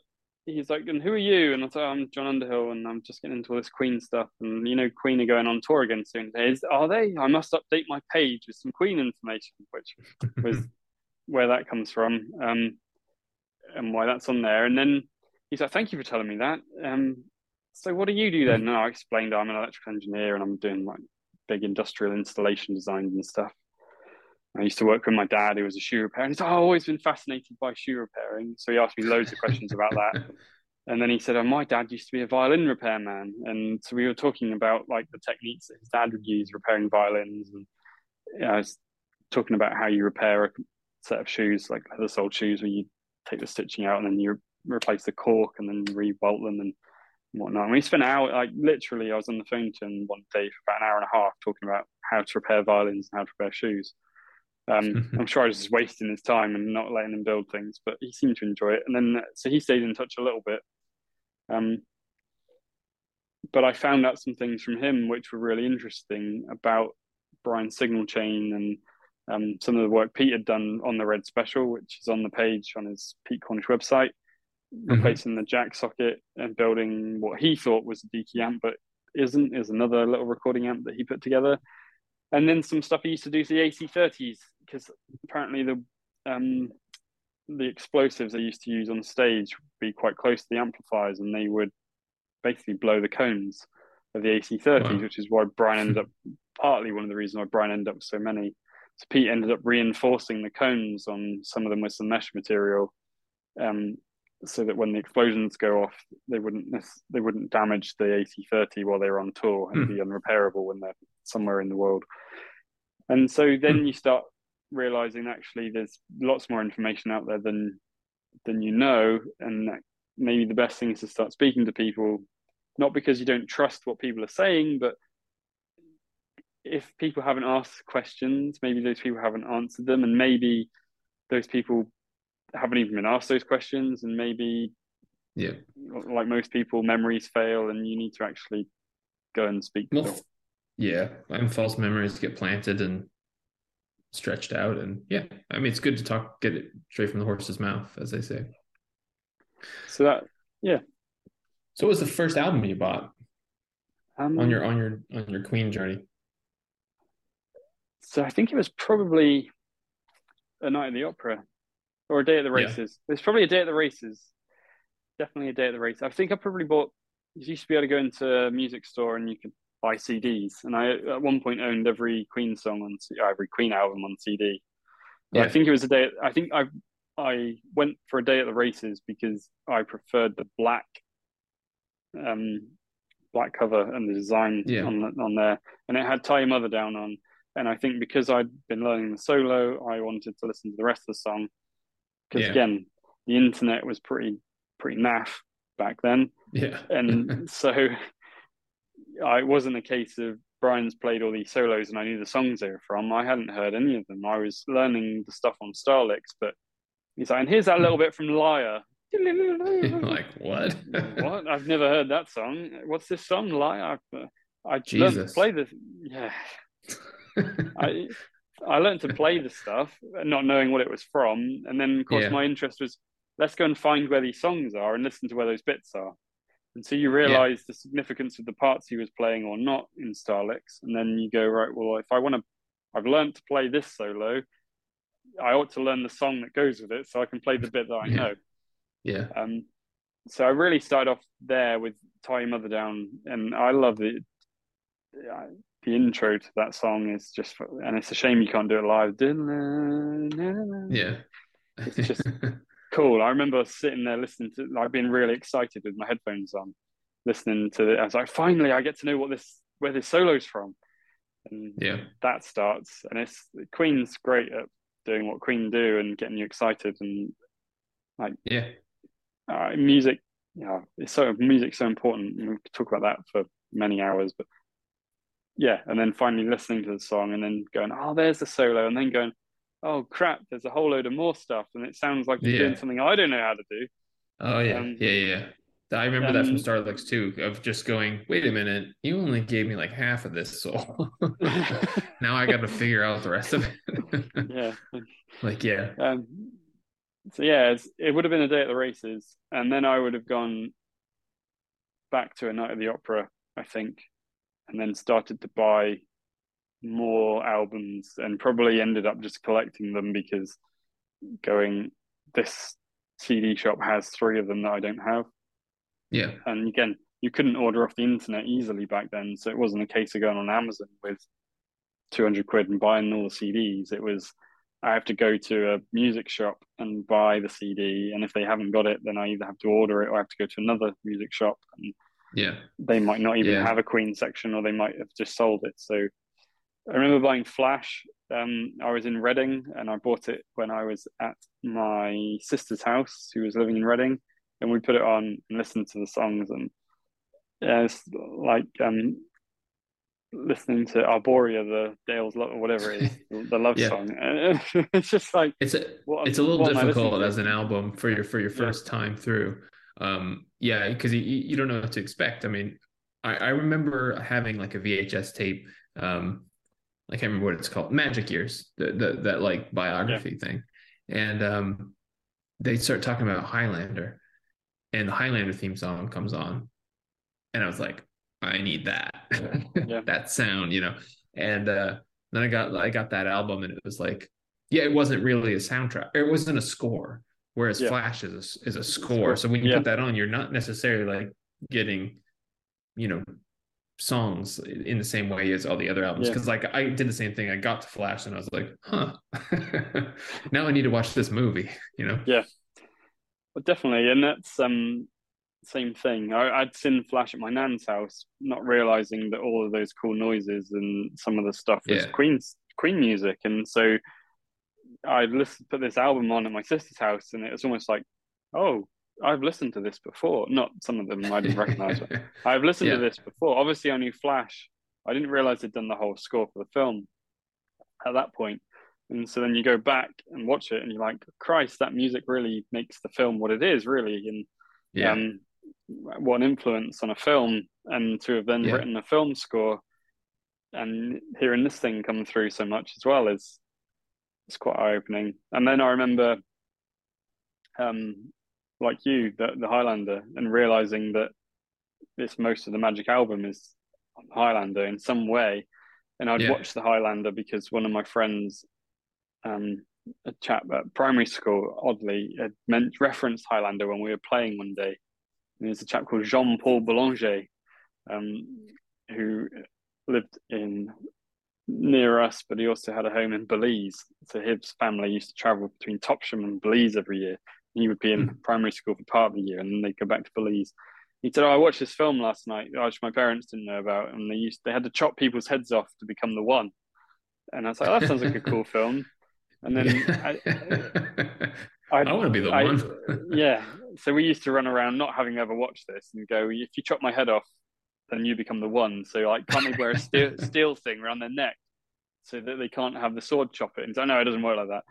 So John, he told us about this film. And then when I was a bit older, I had a TV in my room and it was on one night. So I sat down and watched it and I was like, this is, this is amazing. This is, this is the Mhm. best. It's, it's got James Bond in it. And uh, yeah, as Juan Villalobos from here. yeah, these guys don't die. Um, yeah. uh, and yeah, and so again, then the realization that actually, when you really listen to it, like One Vision's in it, and obviously the Yeah. Highlander soundtrack, and there's lots of other Queen songs.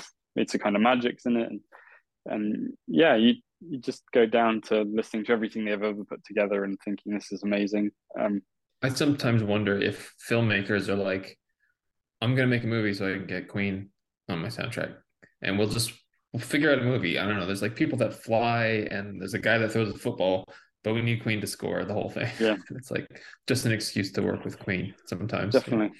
Well, if I was making a movie, I'd be thinking the same thing. So yeah.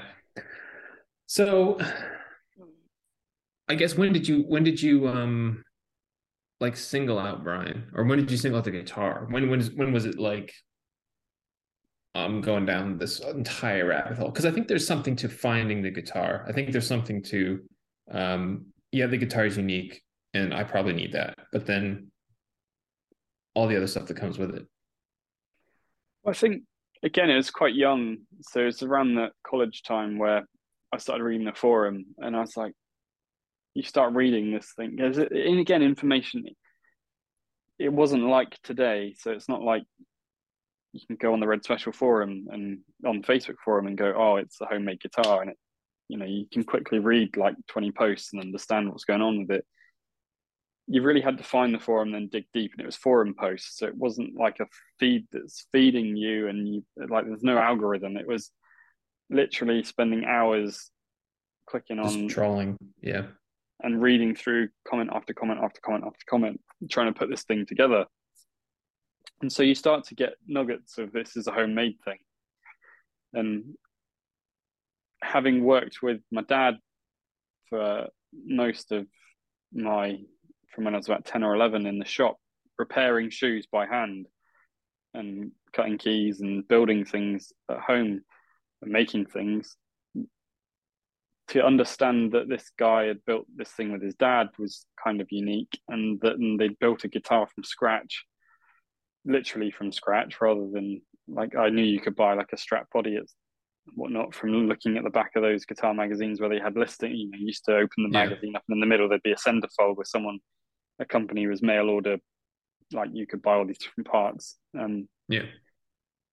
So I, I was aware that that was different, and then the engineering questions came from me. It's like, oh, how is this thing put together then? Because it's it's been veneered. So why has it been veneered? Why is the side veneer in the pictures that I now can see? Because the internet starts to get better, different to the way I would necessarily expect it to be, and why mm-hmm. have they done that and how's this and then i understood that it's blockboard because you read about blockboard so like, what is blockboard so it's strips of naff and wood stuck together and sandwiched so you start to ask the question how's it been put together and um, yeah. again you you start looking at it slightly differently then because you go well actually it's, it's two halves put together you read about that and then someone had drawn a visualization of how the knife edge worked mm-hmm. so that's actually pretty cool and again, they made that at home. That's you know, if they made it at home, maybe I could make it at home. And yeah, um, starting to go down that road and getting like excited about the thing and like telling my parents, you know, Brian May made his guitar at home with his dad when he was 16. they made yeah. it out of scrap and it's the old fireplace is the uh, surround as the, the neck. And, you know, this is a bit of a bike and there's some guitar and they're like, oh yeah, whatever, Jon, whatever. whatever. We're like, busy hey, at work. Hey, mom, don't we have scrap? yeah. so, and I was pretty influenced by lots of things growing up, films mainly, music, guitars, and so then I started to realize, you know, understand the the guitar, but it suddenly becomes more than just the guitar, and it becomes about the relationship Brian and his dad building it and the realization that actually that's pretty cool in itself, let alone, as we've said lots of times, all the things that he's gone on to do with it, the music they've created. But actually building it with his dad was pretty cool. And then, like, I talked to my friends about, do you know, realize Brian May built his guitar? And I'm like, I didn't care, Jon. Just a guitar. Yeah. Um, and so then you start gravitating to talking to people in the forum who've been inspired by it too, and you end up like getting on the phone. I was lucky to go to the first original meetup and meet lots of people. But yeah, to answer your question, I think quite soon after realizing it was homemade, I just thought this thing's special. And yes, it's the red special, so it's red and special. But I, to me, it resonated with it being something that they've made that didn't exist, that wasn't shop bought. You couldn't buy one, so it's almost like there's a rite of passage to getting one at that point. You had to you had to build yeah. one because there wasn't builders yeah. out there. There was a few. Um, the KZ was around, but it wasn't the KZ Pro. It's just the KZ. But it wasn't. Um, but it wasn't one of those. It was. Yeah. Excalibur. It's this. There's Yeah. only the one of them, and yeah, Yeah. people have made copies of it, but it, he didn't go buy it off the shelf. And, and I mean that that's the really kind of incredible thing. It's like any of these great guitar players. I mean, uh, with the, the exception of Eddie Van Halen, but not to anywhere near the same extent. I don't think it's just just the amount of time that went into just kind of you know creating your your instrument, your your weapon to Yeah. go out into the world with it, like from scratch. It's like that's just a different level, and and it could have not turned out.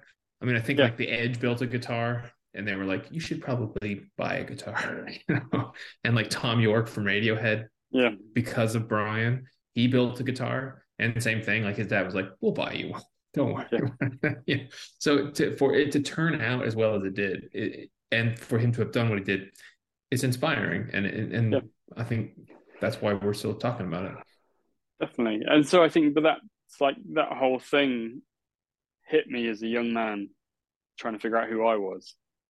Yeah. And so then I did my usual thing of if I'm going to do something, I'm going to do it completely.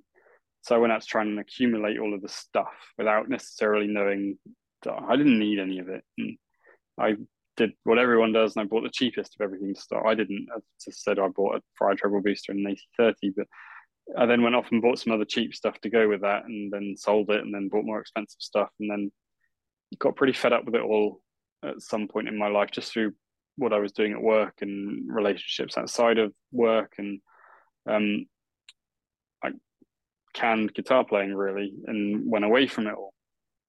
And still listen to Queen songs, and still loving Queen and the story of it, but I think because I ended up in a place and I'd been following this, I think I'd associated the two together and I just need to break from it all.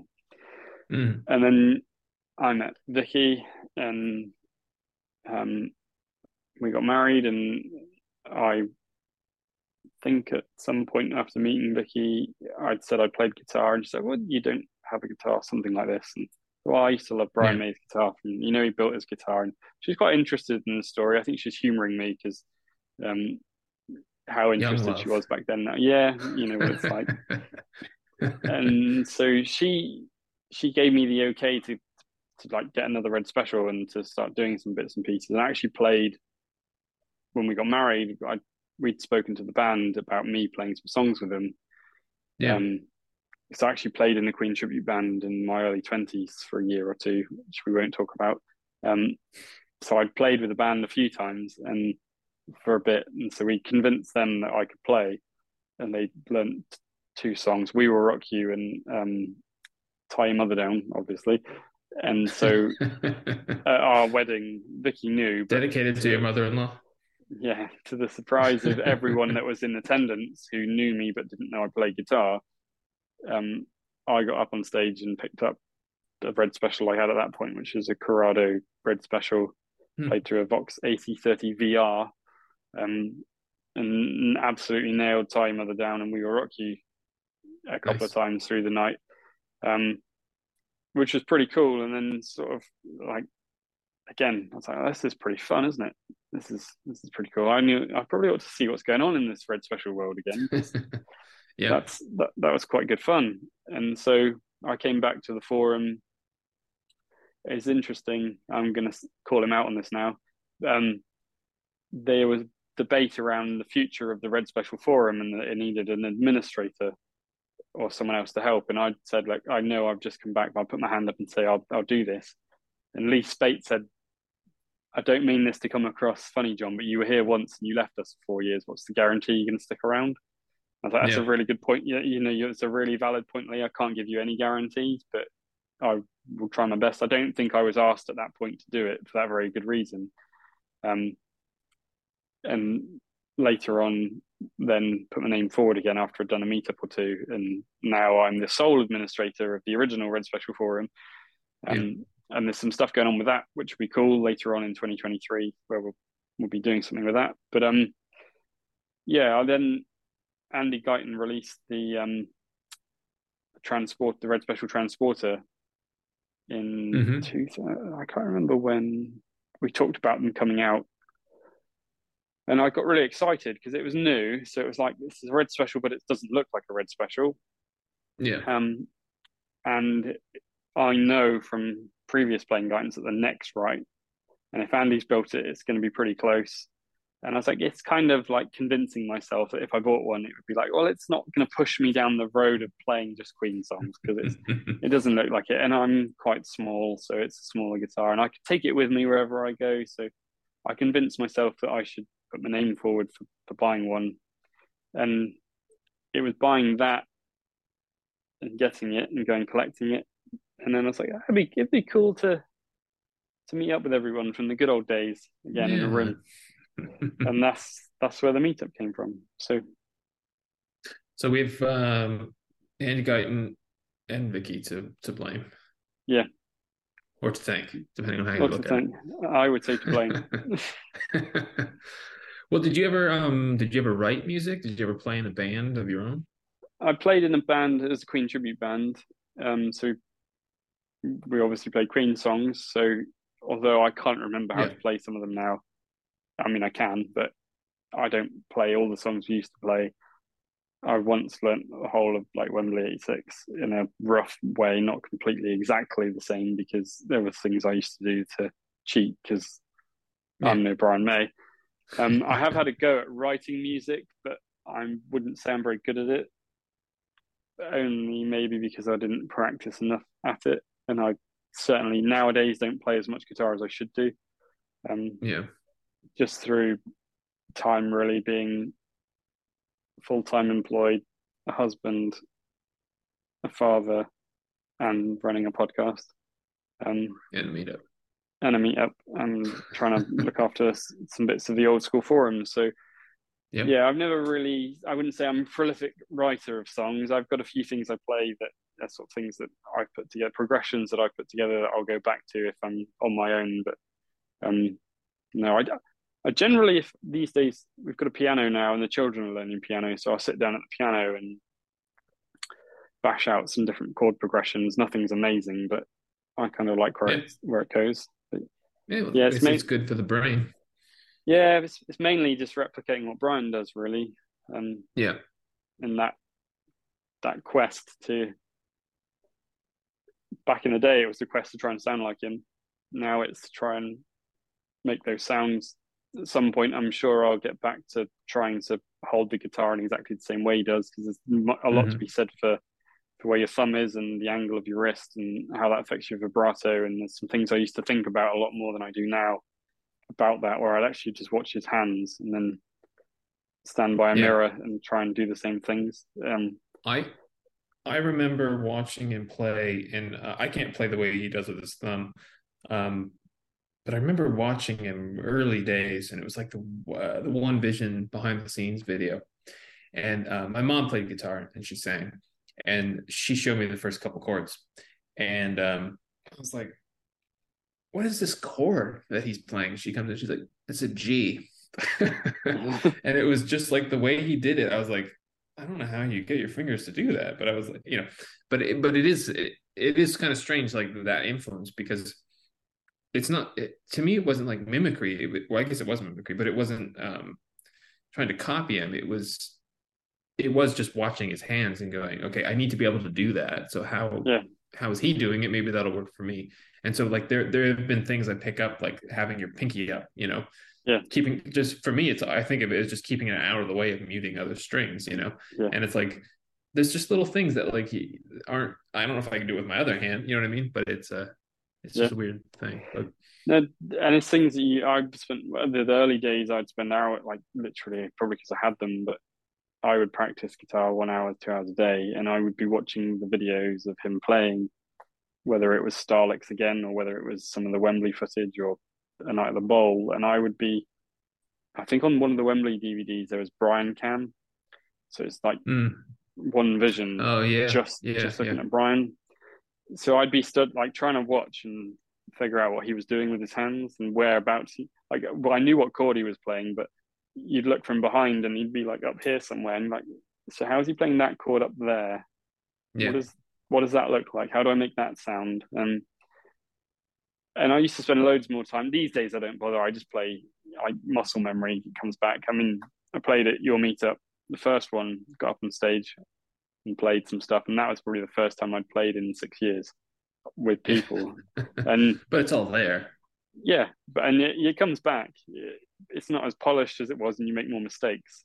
And I think, yeah, as you get better, you just make less mistakes when in guitar. Mm-hmm. Um, so all that it's still stored inside my fingers or inside my brain in some form. But yeah. I don't think about. I don't. I don't necessarily set myself up for that these days when I sit down and play as much just because yeah. I think it was so time I mean, when when you're 20, 21 and you've got a girlfriend, you probably don't see them half as much as you did your wife, or you might not have a girlfriend, and you get home from work and actually you can spend two hours playing guitar, and it yeah. doesn't really eat into your life at all.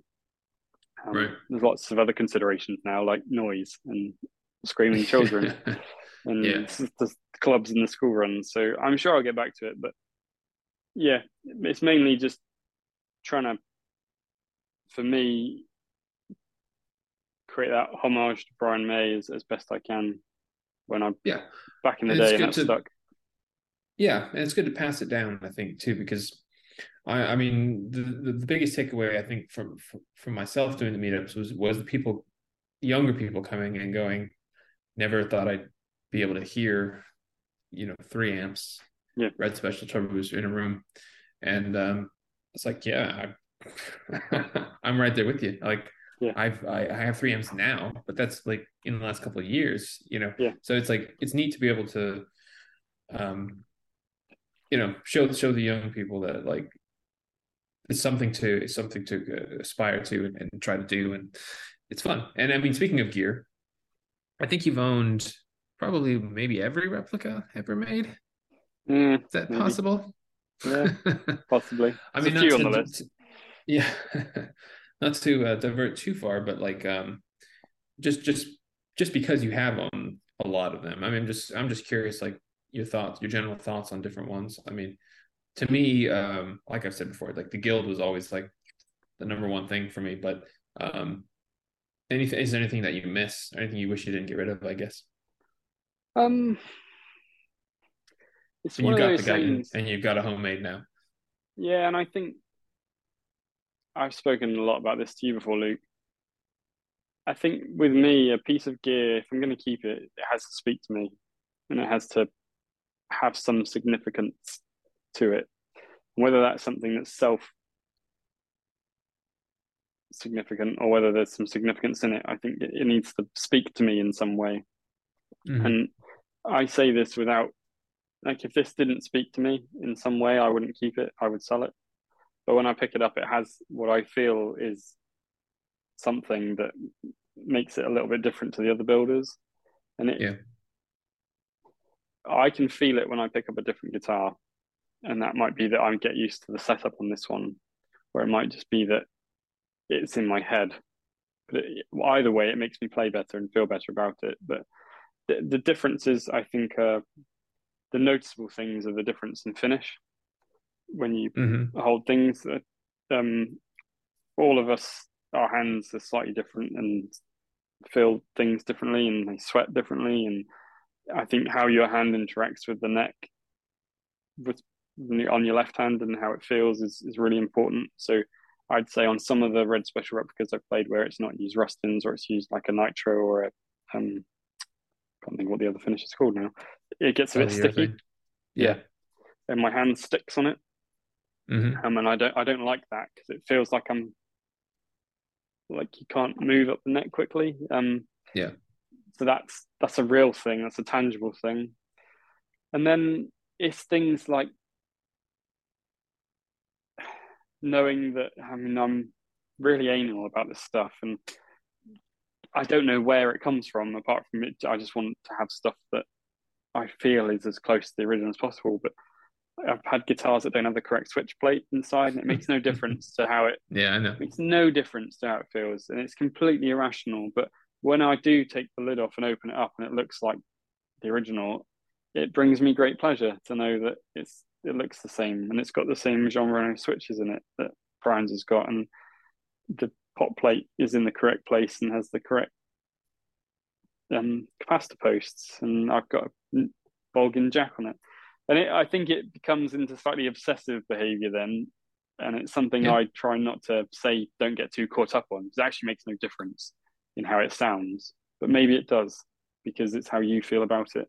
But no, so in answering your question properly, the differences are really just how the builder does something. So it's it's more the maybe the aesthetic of how the joint is on the back of the neck, or how they've done the, the piece of binding under the neck heel, or the how the volute is on the back, and it's interpretations because those builders haven't necessarily had access to be able to measure the original. And um, but having said that, I would say there's never a Guyton guitar I've ever played, whether it's a Red Special or any of the other ones that Andy's made, that doesn't just feel awesome when you play it. And Yeah. again, I don't know if that's because I think that about Andy's work or because that's actually real, but to me, that's a real thing.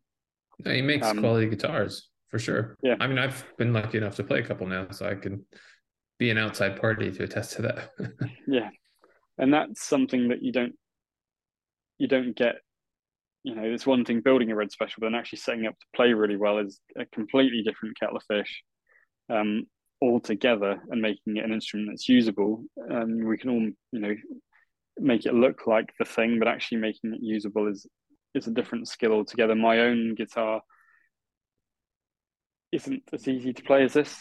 Um, it's playable, and you can, you know, I'm amazed when I take it to the meetup how people can make it sound, but it's not as easy to play as this. Um, yeah, really like the feel of the neck and how it interacts, and um, yeah, it's each build is slightly different, and the the back of the neck is slightly different, and it's the details I think that that make a difference.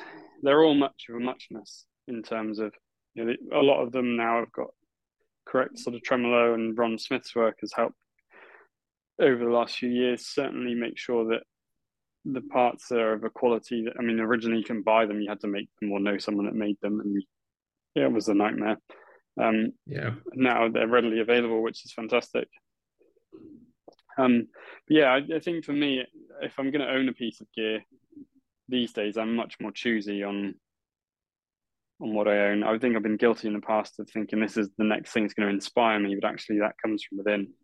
And it's if if something talks to me, uh, then it's and it appeals to my specific nature or of wanting the right things, then I'm I'm likely to keep it. So, Yeah. and also I think like you know I've been on a journey to, for 20 years. I really wanted to own a Guyton guitar, the Guyton Red Special, Yeah. and I missed out on the original 50 he made. So when he mentioned he was making the time warps, I was like, I've got to get one of those because it might be the last chance I get to own one. And the fact that it's relic to look like the guitar from Starlix, which Yeah. meant so much to me and as on my journey, just seemed to go full circle with it. So Yeah, um, exactly. Although I've got the incorrect strap on today, I, Oh man. I know I wasn't planning that very well this morning, but um, And you know the guy that makes those straps. yeah, I do. Yeah, what a guy! What a guy!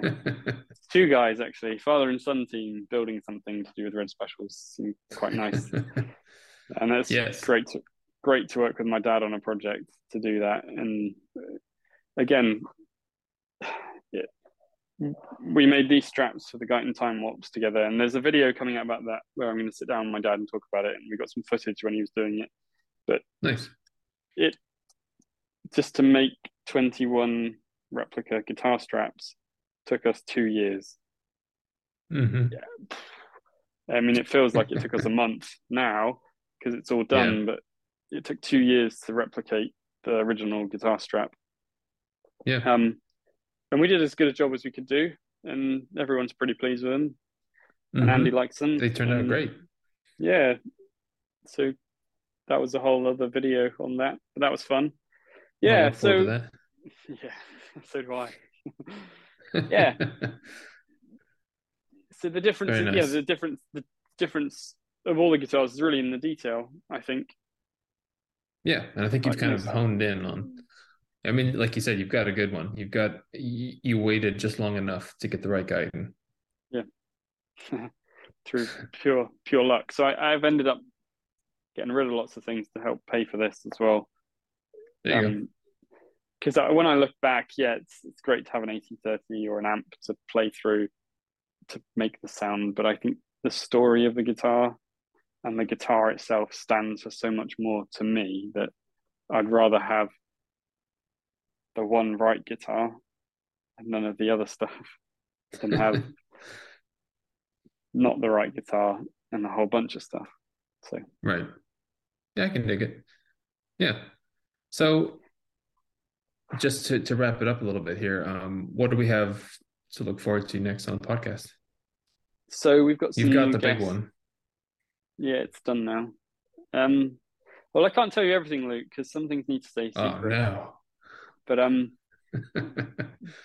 so a lot more of the same. So more podcast guests. I'm going to try this year and do more episodes, um, and try and get at least one a month out, if not a bit more. So try and get more than 12 guests on in 2023.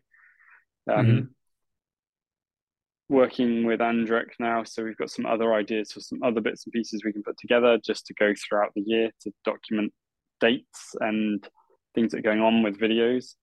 Um, we're also going to expand. We did the Luke Timmons guitar rig rundown last year. We might try and do a few more of those with some of the tribute acts that are in the country that um, they're willing to, just because they're good fun and it gives you a real understanding of of what's going on. Luke's rig is fantastic, and but it's interesting to know what other people are using and how they're getting their sound. Um, yeah, and I think that's quite interesting. Again, documenting things at a time and seeing seeing what people are using, and then there's some reviews coming. So I've been talking about this for two years. Um, finally, doing a review of this um, to to let you all know what I actually think about it, which I think is pretty obvious I love it, but to have some bit more detail about what's on mine and some of the choices on mine and what the options were when you could buy them. And we've got a video coming about how we built the straps and some time with my dad. And then there's some other things bubbling along in the background that could be interesting if they come off, but I never want to tell everyone what's going on in case it doesn't happen. Um, exactly. It just means yep. You need to if you don't already, to make sure that you follow the podcast on social media and subscribe to the YouTube channel so you know when new content is posted so that you don't miss out. Stay tuned. Well, it's been uh, it's been a real thrill having you on our podcast, Jon. Thank you for inviting me. It's been a, been great. We'll look forward to the next one. Thanks, Luke. Cheers. Take mate. care. You too. And that was my podcast. Um, thank you so much to Luke Holwerda, guest number one, for uh, agreeing to interview me. Luke has his own podcast on Sherlock Holmes and has worked with the Origins podcast, which also met Sir Brian Harold May back in the day. Um, so Luke is a great person, and Luke hosts the US Red Special Guitar Meetup, which is in the end of April 2023 in Phoenix, Arizona, at the Linger Longer Lounge, which is a mouthful to say, but make sure you check that out. Luke, thank you so much for um, asking me all those questions and having such a good time chatting to you about my own story. It's, it's great to actually get it out there, and I feel quite honoured that people keep asking me to tell them how my story was brought about and what my own journey with the Red Special Queen and how I got to making this most wonderful podcast for all of you. So it's been great fun to actually think about that and think about the twists and turns that came around and, and then get a chance to talk to, to you about them. And hopefully people will find it interesting. Um, and that brings Nigel back up to the top of the most requested list.